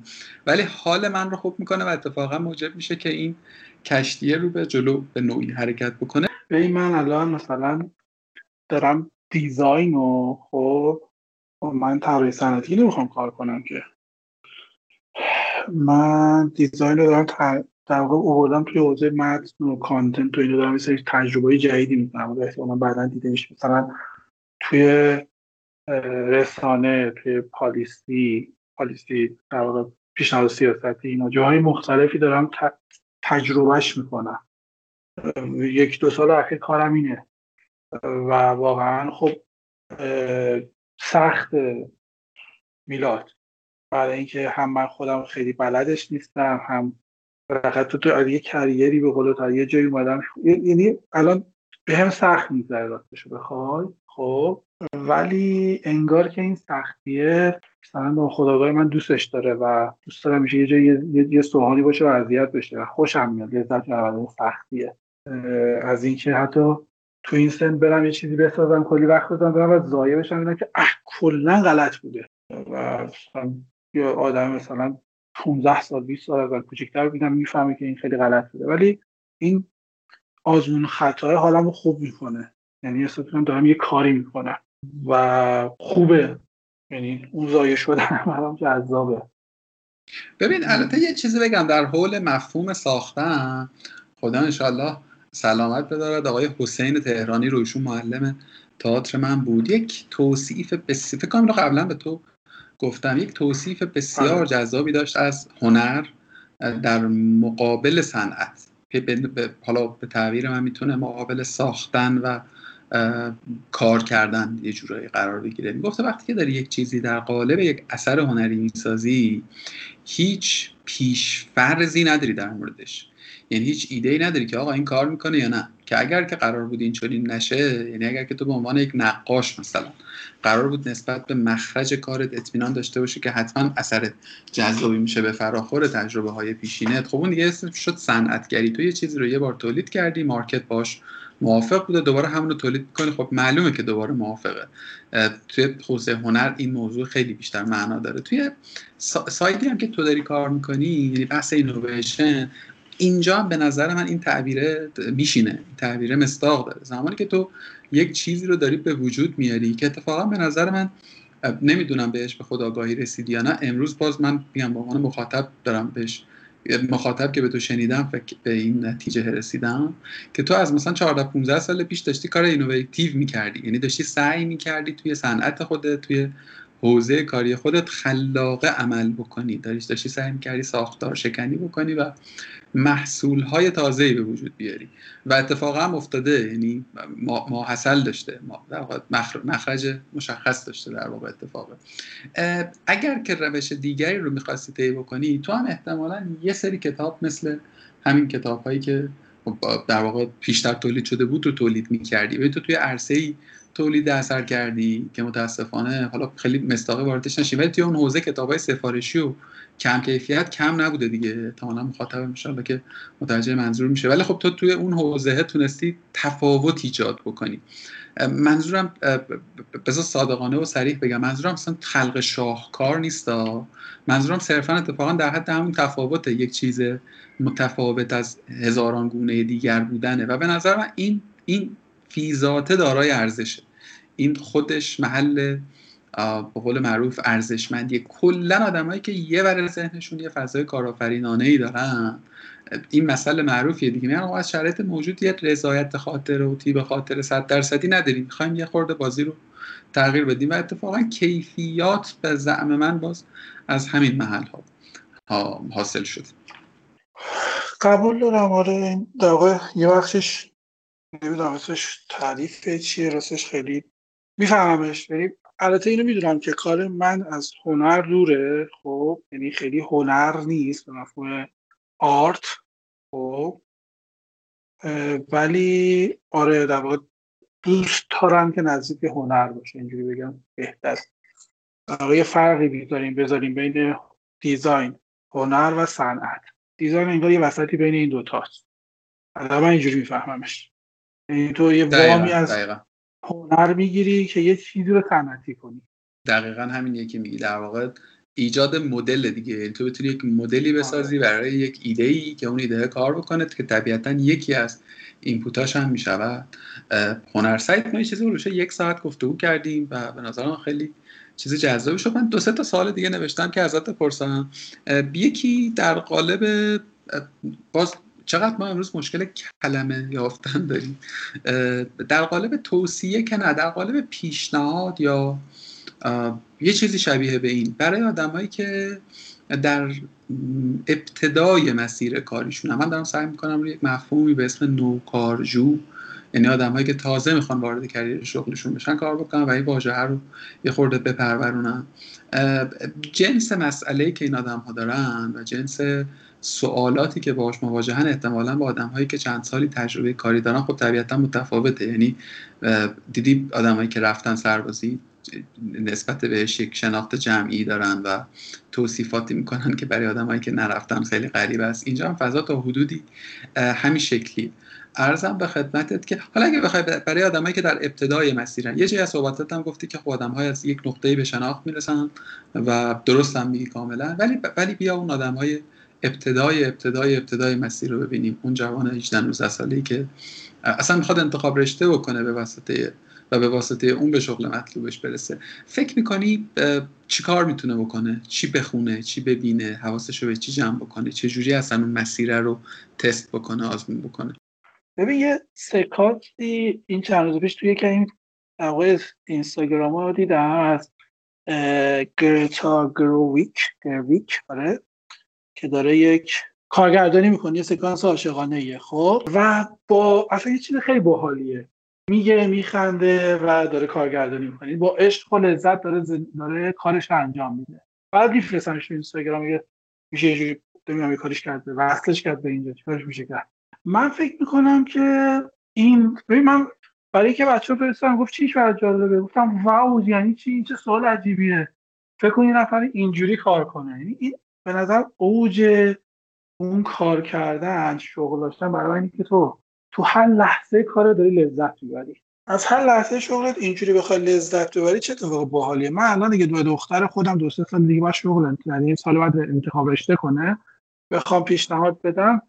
واقعا همین سوالم همین پیشنهاد رو خواهم داد. هر کاری که دوست داری و لذت می‌بری انجام بده و برو پس پیدا کن چه چیزی حال تو رو تمام و کمال خوب می‌کنه. الان تو این پوزیشنم و از قبلا بودم. هنوز نظرم عوض نشده راستش بخوای که به آدم بگم برو ببین کجا بیشتر پول در میاری یا کجا سرنوشت بهتری داری یا کجا حال بهتری داری و الان هنوز همون ایدم که کجا بهترین لذت رو می‌بری. و حتی اگه بخوام درباره خودم هم یه چیزی بگم وسط حرفای تو داشتم فکر می‌کردم که اگه من و تو خارج از ایران بیشتر رفته بودیم خب احتمالا الان تنوع بیشتری توی پوزیشن های شغلیمون داشتیم.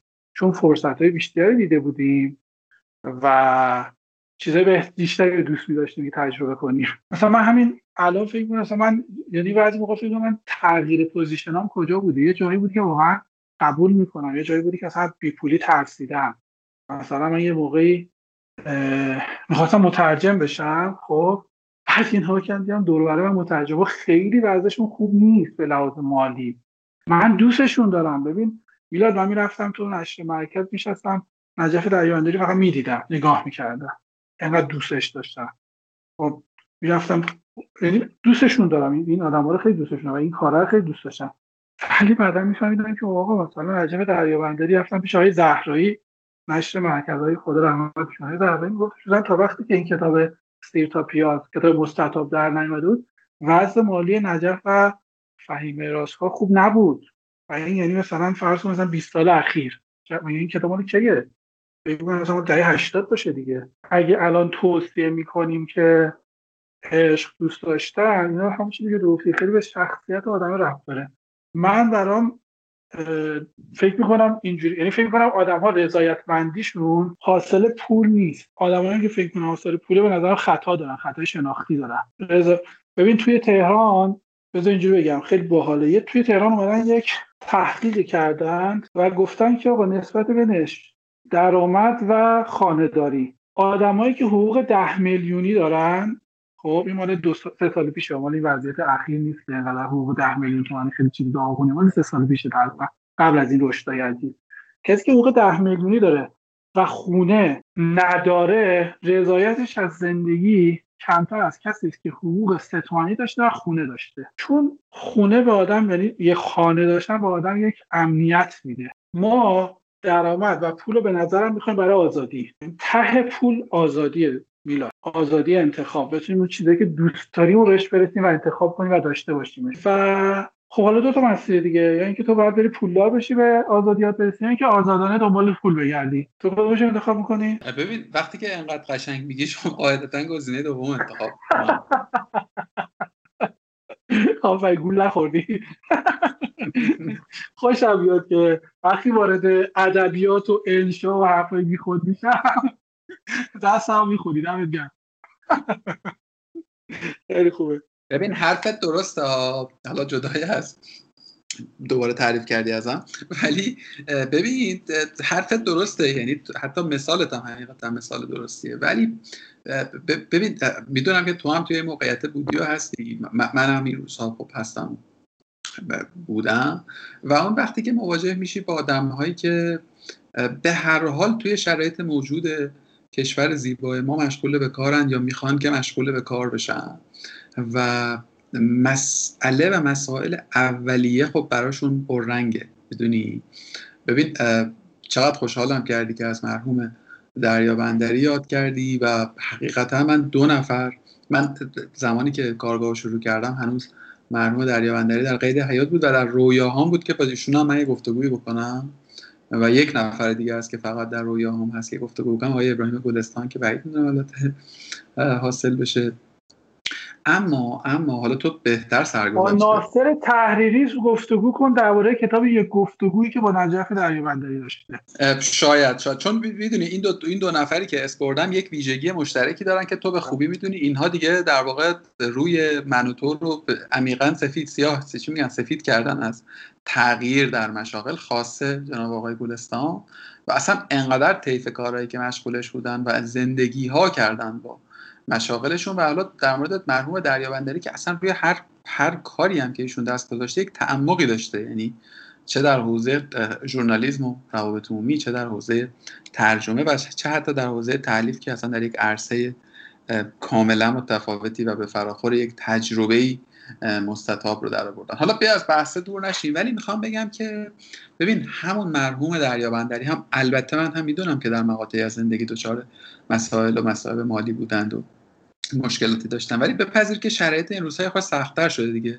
حالا نمی‌خوام خیلی شاخ و برگ بدم به این بعد صحبتم. ارزم می‌دونی چیه؟ ارزم اینه که تعاریف یه خورده شاید برای یه آدمی که تازه می‌خواد کاریش شروع, شروع کنه هنوز درگیر مثلا یکی دو طبقه پایین هرم مازلوه تا اینکه بخواد حالا به لذت بخواد فکر بکنه. نمی‌دونم شاید من دارم خیلی دارک می‌بینم یا شاید اون چیزهایی که دیدم و خیلی بد یا سیاه فهمیدم. بیشتر دنبال اینم که در واقع به این نکته برسیم که با وجود همه این مشقات آیا راهی وجود داره که آدم ها بتونن انتخاب های هوشمندانه تری داشته باشن. ببین من راستش برای های مثلا جوان و نوجوان یعنی مردان 18 20 23 4 5 ساله و حتی بالاتر در مورد اونایی که قطعا از ایران کوتاه نمیام یعنی به نظرم اگه کسی وارد کاری میشه که دوستش نداره حالا یه موقع از آدمی مجبوره. در واقع خب مثلا چه داره یه خانواده ای رو سرپرستی می‌کنه. خب و الان اگه ایشون یه کاری نکنه یه آدم های زیادی گرسنه نمیمونن. خب اونو دوستش من توصیه ندارم که. فقط می‌تونم به ستایمش من چه کارم اون توصیه کنم. ولی آدمیه که خب می‌تونه یواش انتخاب کنه بین کاراش. من خب قطعا توصیه اینه که دو تا ورود می‌تونیم داشته باشیم دیگه. اینکه آقا من برم به فکر این باشم. چه کاری پیدا کنم که درآمد بیشتری داشته باشه؟ خب یا اینکه برم کاری رو پیدا کنم که باهاش حال می‌کنم. من حتما توصیم کاری که آدم حال می‌کنن باهاشه. اصلا من فکر کنم معضل الان جامعه ما خب یعنی این خرابی اوضاع اجتماعی و به خصوص اوضاع کاری ما. ببین بالاخره ما تو کشوری زندگی می‌کنیم که تولید برش افتضاحه. یعنی ما جی تی چرا اینقدر پایینه؟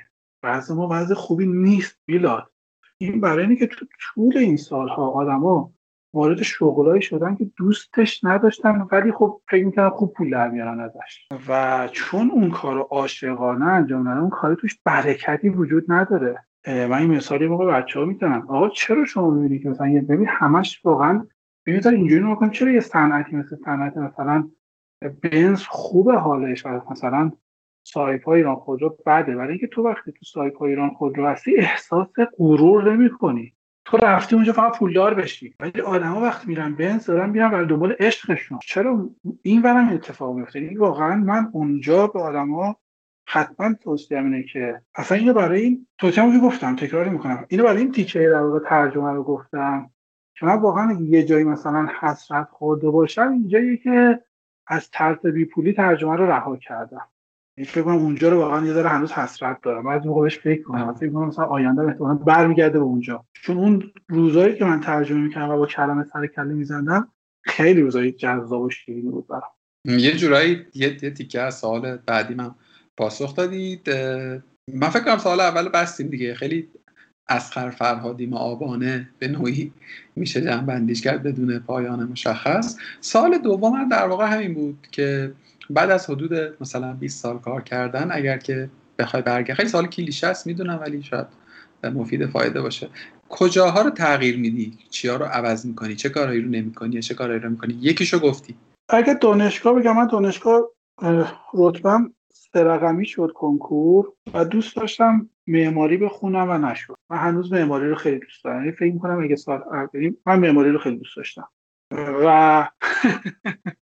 الان یه business ی دارم design می‌کنم تو حوزه معماری تو همون service design. و یه دوستانی دارم که معماری business معماری دارن و داریم یه کاری باشون می‌کنیم. و اصلا ایدم این بود با هم نشستیم حرف زدیم که تعداد آدمایی که میگن که ما اگه دوباره برمیگشتیم معماری می‌کنیم خیلی زیاده. دقت کردی اینو میلاد؟ شاید به خاطر اینکه در معماری هم یه چیزی بین هنر و صنعت. یعنی آدما دو تا رو می‌تونن با هم داشته باشن. ولی اصلا هنر بچه های هنر معماری همینه دیگه. یعنی تلفیق میمونی است از هنر معماری و concept هنر. آفرین. و بعد مثلا ما با یه business یک از کاری که تو business داریم می‌کنیم اینه که به آدما تجربه معماری share کنیم. یه کاری کنیم آدما خودشون تجربه معماری داشته باشن. فکر کنم همه دوست داریم. همه ما دوست داریم که معمار باشیم. حالا تو خونهمون معماری داخلی به خصوص حالا فکر کنیم یا معماری خود خانه اینا. حالا اون business اصلا ایده مرکزیش اینه که تجربه معمار شدن رو برای آدما ایجاد کنیم. یعنی این امکان ایجاد کنیم. از business نیست یه side ی از یه business ی یه بخشیه یه business ی که قرار تولید محتوا بشه. پس یکی تو دانشگاه یعنی ورودم به دانشگاهی بود راستشو بخوای بعدش هم همین یکیش ترجمه بود که گفتم. و بعد دوستای خوبی که داشتم و استادای خوبی که داشتم که بعد مثلا انقدری که دوست دارم فکر می‌کنم ازشون مثلا نتونستم. یعنی فکر می‌کنم اگه باشون ادامه می‌دادن اتفاق باحالتری میافتاد. یعنی الان فکر می‌کنم که اگر اون موقع ها این چیزه که الان دوستان بهش میگن مهارت های نرم. اگه مهارت های نرم بلد بودم اتفاقات بهتری برام میافتاد. توی ارتباطم با همه آدمایی که توی سالها با هم بودیم و بعد من از یه جای دیگه دور شدم ازشون. همه آدمایی که بعضیاشون اسم بودم و خیلی هاشون هم اسم بودم آره به نظرم دو تا شغلی رو چند بار فکر کردم حالا به دلیل اینکه برام سایه است و نمی‌خوام بپذیرم یا به هر دلیلی خیلی حسرتی ندارم. یعنی همین مسیری که اومدم خوشحالم ازش. حداقل الان خیلی از جایی که هستم راضی و خوشحالم. ببین اینم خیلی به نظرم نکته مهمه. یه موقع است که تو به قول معروف به خودت میگی که بدتر نبود مثلا اینجوری می‌شد. مثلا تو الان چه می‌دونم یا کاش مثلا معماریرم یه کاری باش کرده بودم ولی حسرت داشتن خیلی نقطه قنگیزیه به نظر من در زندگی. یعنی فکر می‌کنم بزرگترین شکستی که یک نفری می‌تونه در زندگی متحمل بشه اینه که حسرت هایی رو حمل بکنه که مسببش خودش بوده.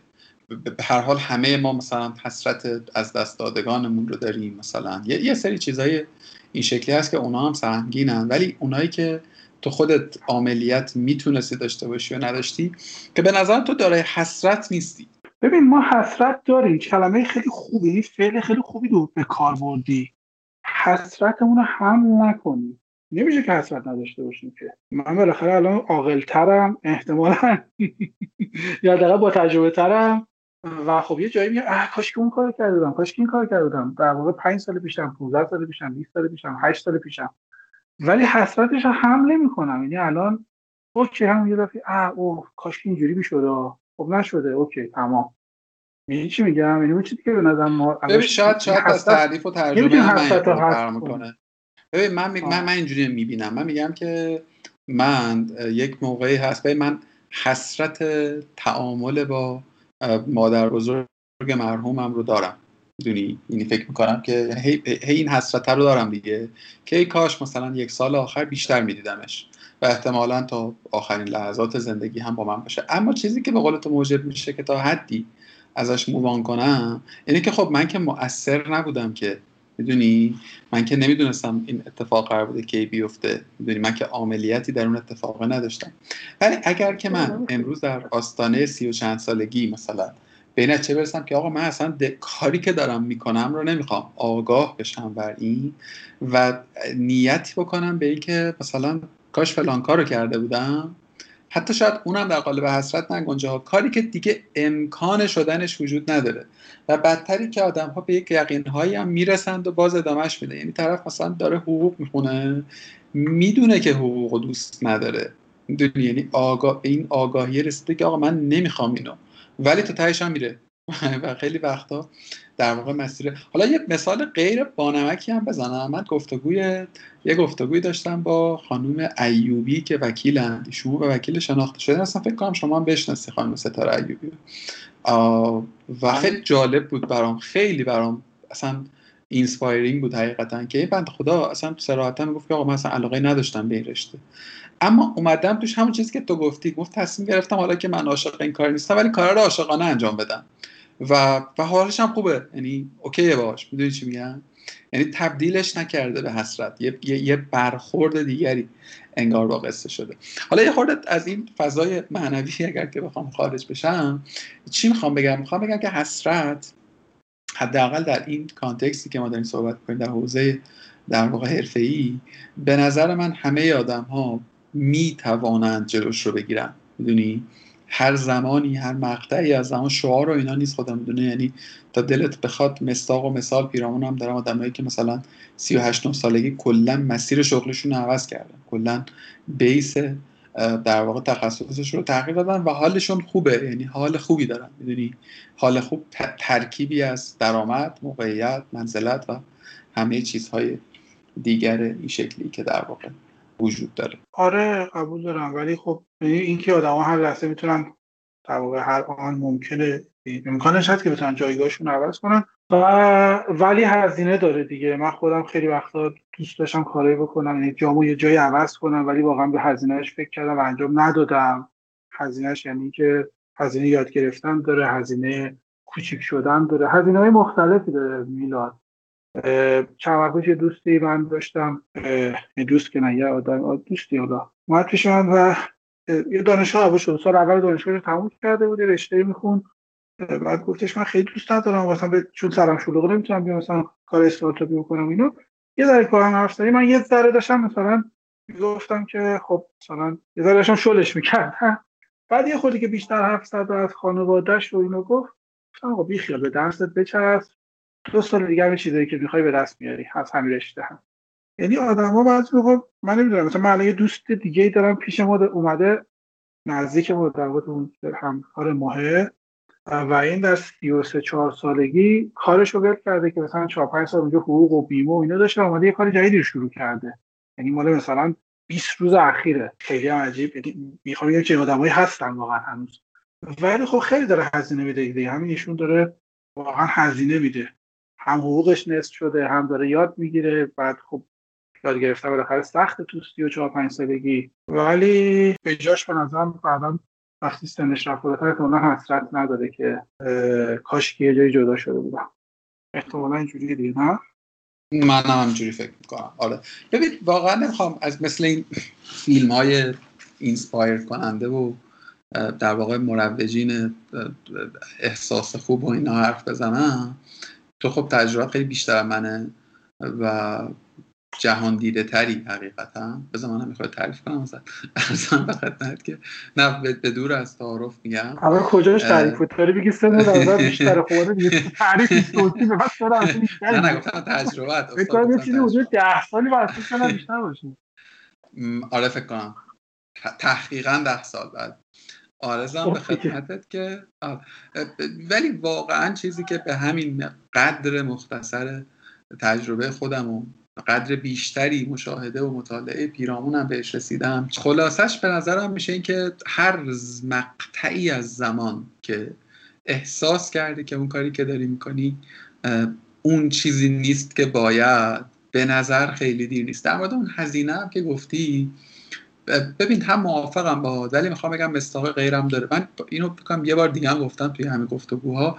من یک جایی از مسیر شغلیم. حالا خیلی دیتیلش میگم ولی فکر کنم تو آگاه باشی که کدوم مقطع رو میگم. من یک تصمیم گرفتم یعنی از مجموعه خارج شدم که همه آدم های دور من معتقد بودن که خیلی اشتباه کردم و خیلی هم تحلیل اشتباهی نداشتن. یعنی واقعا هم اشتباه بود اون تصمیم من در اون مقطع. خیلی تصمیم عقلایی نبود. ولی حال خوبی نداشتم دیگه. یعنی احساس می‌کردم که نه دیگه اینجا کافیه. می‌دونی؟ یعنی دیگه به قول تو چیزی به من نمیافزایه و دیگه کمکی به حال من نداره. پول خوبه position خوبه همه چی قشنگ زیبا. ولی من من حالم خوب نیست. من اونجا سالم نیست حال و احوالم. و ببین پشت بند اون نمی‌خوام بگم بلا فاصله نه یک بازه طبیعتا پرتلاتو می داشتم. ولی الان که دارم مثلا سه سال بعدش به اون اتفاق نگاه می‌کنم اینجوری هم که چقدر چقدر تصمیم بالغی بوده اتفاقا. چقدر تصمیم بالغانه و سالم و درست و به هنگامی بوده. این اگه دو ماه قبلترش اتفاق میفته دو ماه بعدترش شاید معادله شکل دیگری می‌شد. و من اتفاقا معتقد نیستم که این مخرجش مخرج شانسه. اتفاقا معتقدم اونجایی که تو اون کاری رو که فکر می‌کنی درست انجام بدی اونجایی که اون کاری رو که فکر می‌کنی لازم هست رو انجام بدی اساسا اتفاقی جز اتفاق بهتر نه, نه دفعتی و بلا فاصله توی یه فاصله و در واقع بازه بعدش نمی‌تونه که نیفته. می‌دونی چی میگم؟ شاید یه خورده شعاری و سانتیمانتال به نظر برسه ها. ولی حقیقتا تا دلت بخواد من مثال می‌تونم بیارم. از آدم های مختلف در حوزه های مختلف و در اندازه های مختلف ملی و در واقع غیر ایرانی هست دیگه تا دلت بخواد کیس استادیو مثال هست. ذهن ما اینجوری ما در واقع ذهن فردی داریم. یه ذهن خانوادگی داریم یه ذهن شهری داریم چیزی اون دیگه. یه ذهن قبیله داریم کشور داریم و کل. این هر کدوم یه بخشی داره ولی در اکثر این موارد ذهن ما رو دیگران و توی ذهن کل یا ذهن کشور رسانه ها شکل میدن خب واقعا این ذهن کل یا این رسانه این ذهن کلی که ساخته شده ما رو باعث می‌کنه که وقتی من تو داریم درباره این صحبت میگه آقا برادر سعید میلاد اسخر وقتی می‌خوای شوق پیدا کنی اول باید لذت بری ازش خب؟ بعد حالت خوب باشه باش. باید هی چند بار بار تو هی بگی که من نمی‌خوام شعار بدم من اینجوری نیستم من اونجوری نیستم. واقعا فکر کنید مثلا 300 سال پیش بود. اصلا ها غیر از این جوری فکر می‌کردن. یعنی که اون موقع آدم اون موقع مسئله ثروت و پول و اینا داشتن دا اینجوری مثلا اون موقع آدم زاهد و اینا نبودن. یعنی انقدر کار عجیبی شده که اگه بخوای حرف خیلی واضح بزنی که خب طبیعیه تو بخوای من که اولش عرض که اولش که آخر وسطش ببین شغل من شغل تو هویت من هویت توست. وقتی تو یه جایی هستی که حالت باش خوب نیست خب حالا همه بگم مامان من بابای تو همه بگم خوب نه اینجا بمون خیلی پولش خوبه خیلی جوری خوب. اصلا چه اهمیتی داره؟ من حالا خوب نیست صبح که میام میرم اینجا احساس حس بدی به خودم و عالم دارم. اصلا این اینقدر به نظرم این بدیهیه در الان برای من دیگه خیلی بدیهیه. ولی چنین چیز بدیهی رو به خاطر فشار رسانه و فشار پدر مادر و فشار ارزش های عجیب غریبی که درست شده که نمی‌دونم مثلا پول شده ارزشه مثلا فلان کریر شغلی ارزشه یا مثلا این حرفا. باعث شده ما در حرفای بدیهی بخوایم بترسیم که این شعار دیستان نمی‌فهمیم کجا شعار. این که آقا شما من تو دیگری وقتی احساس چه لذت نمی‌بریم رهاش کنیم. حالا بله من رفیق دارم که 20 سال هم بیمه داده و باز خرید کرده خوش اومده بیرون. 7 سال دیگه دارم تحمل کنم 13 سال حال که 7 سال تحمل کنم تمام خدافظ شما. می‌دونی تعریف بیمه تعریف نمی‌دونم بازنشستگی این سری این کلمه ها ساخته شده. بعد ما تو این کلمه ها مثلا همین تعریف شهر شغلی بعد ما تو اینا هی می‌خوایم بازی کنیم و یه آدمایی که مثلا باید هی مثلا تعریف کنیم. نه ببین مثلا اگه 30 سال تو یه جای باشی فکر کن اگه من الان تو الان مثلا بازنشسته مثلا یک شغلی بودی دیگه کسی یاد میگفتش که چرا میری این کارو می‌کنی چرا اون کارو می‌کنی؟ یعنی این کاری که اون آدمی که بازنشسته میشه دیگه آزاد هر کاری دلش بخواد بکنه. و آدمی که هنوز بازنشسته نشده باید تو یکی از این تعریفا زندگی کنه. نمی‌فهمم واقعا چه جالبی. نه آقا به نظرم اینجوری نیست. و ما اگر از شغلمون حال نمی‌کنیم هر جایی می‌تونیم رهاش کنیم. و نه باید هزینه رو بدیم. تو هم رها کردی دو سه سال هزینه دادی. هزینه یعنی که سختی کشیدی. یعنی اون مسیره مسیری بود که داشتی می‌رفتی به سمت با هزینه کمتر آورده بیشتری. و ببین سعید در تایید و تکمیل حرفت بگم اتفاقا اون هزینه شاید توی اون مقطع پرفشار بود و آزاردهنده. ولی امروز در صداقت تام میگم خود اون هزینه تبدیل به منفعت شد. می‌دونی؟ یعنی خود اون فشاره سازندگی داشت در دل خودش و یه خورده شاید عجیب باشه این چیزی که میگم. واقعا فکر می‌کنم یعنی یه وقته میگم که ای کاش دو سه تا از این موقعیت های دیگه توی مسیر شغلی میداشتم که ناگزیر به تحمل یک اینچنین دشواری هایی می شدم که شاید رشد بیشتری رو دست قبلش تجربه می کردم و تازه ببین آقا چون من من الان به تو میگم هزینه چون از بیرون دارم به اون موقع تو نگاه می‌کنم. تو همون موقع داشتی لذت میبردی. یعنی تو همون موقع وقتی یه انتخابی کردی و توی سختی بودی چون پای حرف خودت باش داده بودی داشتی حال می‌کردی. من از بیرون دارم این هزینه ببینم مثل علی کریمی که تو کوچه های چی میگن توی کوچه خاکی با تو پلاستیکی بازی می‌کرده. ما الان اونو میگیم آقا چقدر سختی کشتی ولی اونو لحظه داشته حال می‌کرده و لذت تمام میبرده. غیر از اینه؟ نه دقیقا دقیقا همینطوره. حالا بیام شاید در اون لحظه یعنی توی اون لحظه اون تجربه هم یک پارچه حس خوب نبوده. ولی حتما اگر که امروز مثلا از علی کریمی بپرسی که نظر در مورد اون ایام چیه اگر که بخواد احتمالا احتمالا نظرش اینه که لازم بوده دیگه. یعنی کمک کرده به چیزی که من امروز هستم. آره ما میگم من هنوز می‌فهمم که ما دیر درگیر شغل میشیم. من خودم رو میگم دیر درگیر شغل آگاهی الان اصلا الان خیلی خوبن آقا خیلی خوبن. من آدمای متولد 80 و 81 82 میگم که طرف تکلیفش اندازه چهل سالگی من با خودش و دنیاش و واقعا واقعا واقعا. اتفاقا منم اخیرا مواجه شدم با دوستان متولد هشتا و خب طبیعتا با یک تصویر ذهنی مکالمه و مراودم آغاز شده دیگه. این تصویر اینکه خب مثلا تو یک دهه و نیم از من کوچکتری من بعد مثلا دار یه چوش میگم مثلا یه خود مدارا کنم بعد خیلی سریع فهمیدم که نه من اتفاقا بعد حواسم باشه که کم نیارم می‌دونی؟ یعنی یک بلوغ واقعا رشک برانگیزی رو. و این خیلی خوشحال کننده است. خیلی غم و تو همان خوشحال کننده است. غم برای امروز من من نوعی و خوشحال کننده است برای آینده ما. می‌دونی که آدم هایی که امروز دارن سر کار میان آدم هایی که قراره که خیلی زود درگیر کار بشون حقیقتا خیلی با خیلی با باهوش نمی‌تونم اسمشو بذارم. خیلی بالغ ترند خیلی زودتر بالغ شدن به لحاظ فکری و این خب خیلی اتفاق خوبی من معتقدم که ایران به سمت خوبی داره پیش میره. خب ایران منظورم حکومت و سیاست نیست. پاور منظورم نیست. منظورم ایران ما ایرانی ها هستیم. ما مردم جامعه ایرانی. وقتی اینو میگم اتفاقا به خاطر که همین چیزها رو من تو می‌بینیم که واقعا الان آدم ماها یعنی الان آدم خیلی روشنن. یعنی اینجوری بگم. این اتفاق حاصل کسرت آگاهی در جامعه ما. حاصل همین کارهای امثال تو و دیگران و ماهایی که آگاهی تو جامعه زیاد شده و الان یه متولد دهه هشتاد اندازه مثلا یعنی آدم 20 ساله اندازه سی و چند سالگی من آگاهی داره. قطعا به رسانه رفت داره به سوشیال مدیا رفت داره و به همه محتواهایی که تولید شده و این اتفاق باحالیه. اتفاقی آدم اینه که چه اتفاقات باحالی داره میفته و این آدم سریح و روشن و تکلیفشون روشنه با خودشون و مطمئنا حتی به لحاظ پاور هم تکلیفشون با پاور و قدرت زود روشن می‌کنن و اتفاقات قطعا خیلی مهمی توی جامعه ما میفته تو سالهای آینده و حتما اتفاقات باحالی میفته مطمئنم اینو.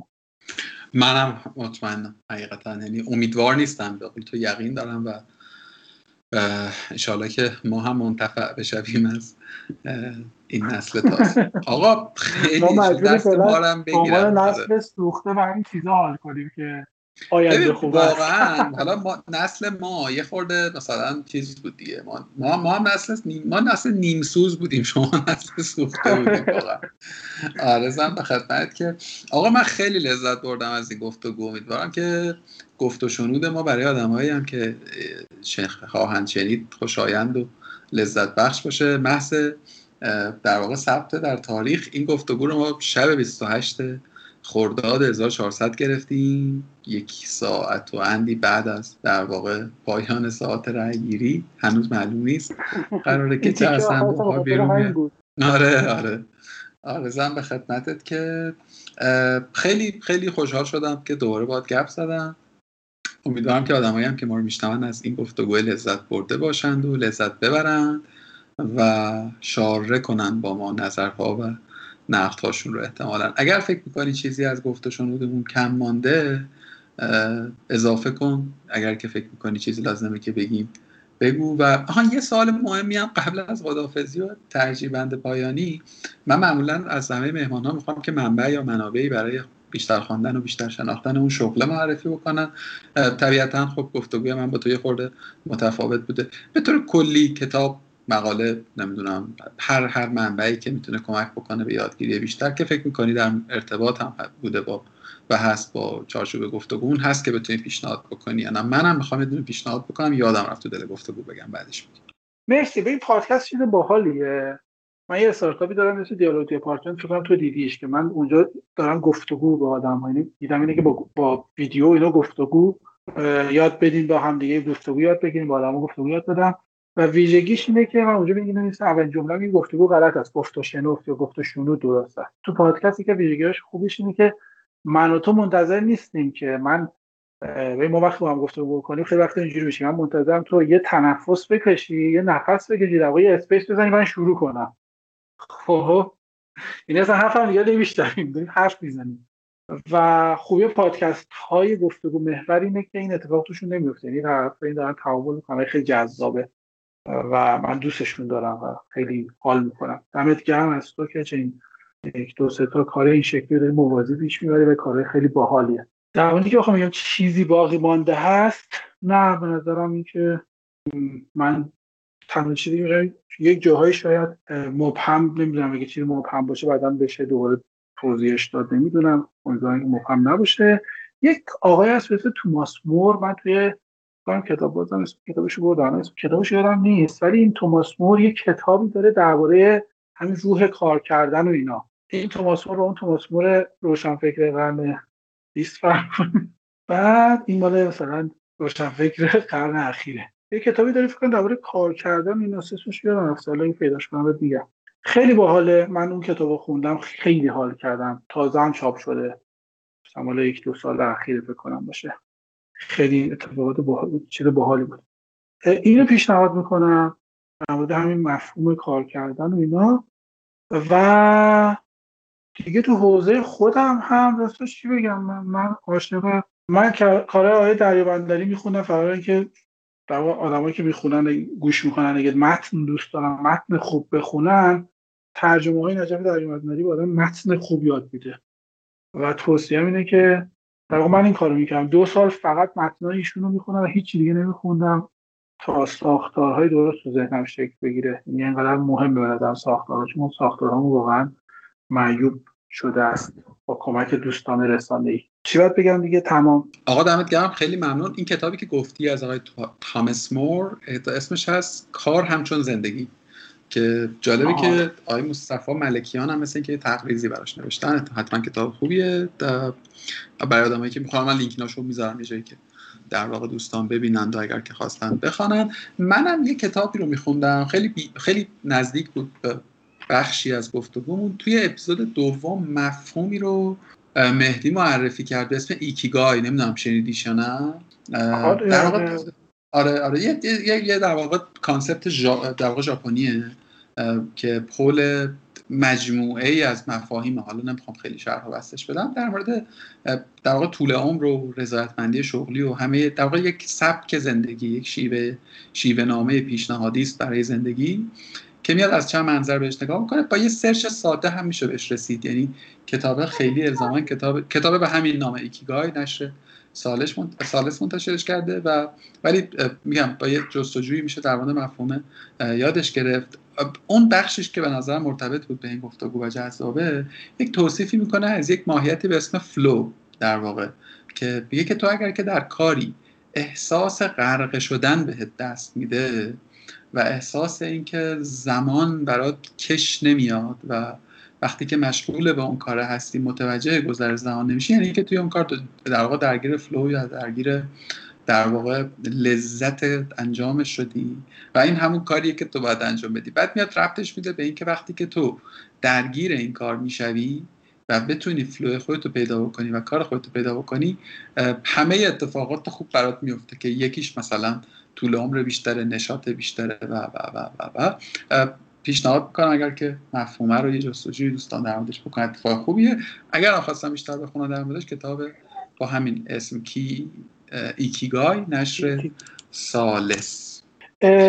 ببین چقدر نکته مهمی گفتی؟ مفهوم غرق شدن در کار خیلی به نظرم مهمه. یعنی همون عشق یکی از زودتر گفتادی روایش من بیشترم می‌گفتم من خیلی دوستش دارم. همین در واقع با هم غرق شدن دیگه. یعنی تو کاری رو در کجا می‌فهمی کاری خیلی دوستش داریم یا نه؟ مثلا برای معیاره ها واقعا معیاره.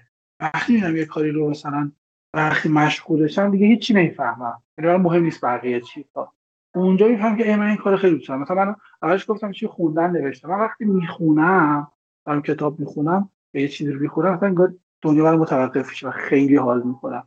حالا بعضی نوشتن. این غرق شدن من خیلی نکته مهمیه. الکی با این خیره تاکید می‌کنم. واقعا مهمه. بخونید دیگه بخونید. دو تا کتاب دیگه الان به نظر رسید که اون کتاب کار عمیق. اونم با حال به نظرم کمک می‌کنه. یکم کتاب گستره یا همچین چیزی که ترجمان هم چاپ کرد. چاپ جدید چاپ داره ازش ولی یکی دو نشر دیگه هم ازش دادن این دوتا هم کتابایی که توی مفاهیمی که الان گفتیم خوبند و به نظرم چیزای جالبی هم. من هر دوشو خوندم. کار کار عمیق واقعا بسیار بر زندگی شخصی من اثر گذاشت. یعنی برای آدمایی که نخوندنش و حوصله خوندنش هم ندارن پادکستش رو هم آقای بندری توی بی پلاس در آورده و اصلا یه جورایی راست بخوام من یعنی اصلا کتاب با همون پادکستم معروف شد و معرفی شد. توی یه جمله اگه بخوام توصیفش بکنم یعنی تمرکزش روی همین flow و مدل هایی رو پیشنهاد می‌کنه برای اینکه چگونه بتونی در یک کاری با تعمق و تمرکز در واقع کار رو پیش ببری مهمترینش هم حذف distraction های پیرامونیه آره اونم کتابی است که حقیقتا ارزش خواندن دارد. حالا همینطوری هی داره کتاب به ذهنم می‌رسه ولی فکر کنم همین سه چهار تا گزینه های خوبی بودن. آقا دم شما گرم. خیلی ممنونم که تا ساعت 23 و 23 دقیقه با من گفتگو کردیم چه باحال دمت هم کردم. خیلی لذت بردم. واقعا حال کردم. آقا مخلص خوب باشی انشالله که خیلی زود با رعایت پروتکل های بهداشتی ببینیم هم. آره دیگه بیا آقا بیا دفتر ما. با رعایت بیا ببینیم هم دیگه. رو ایشالله ایشالله آقا شبت بخیر. خوب باشی خدا نگهدار. خدا نگهداره. خدا.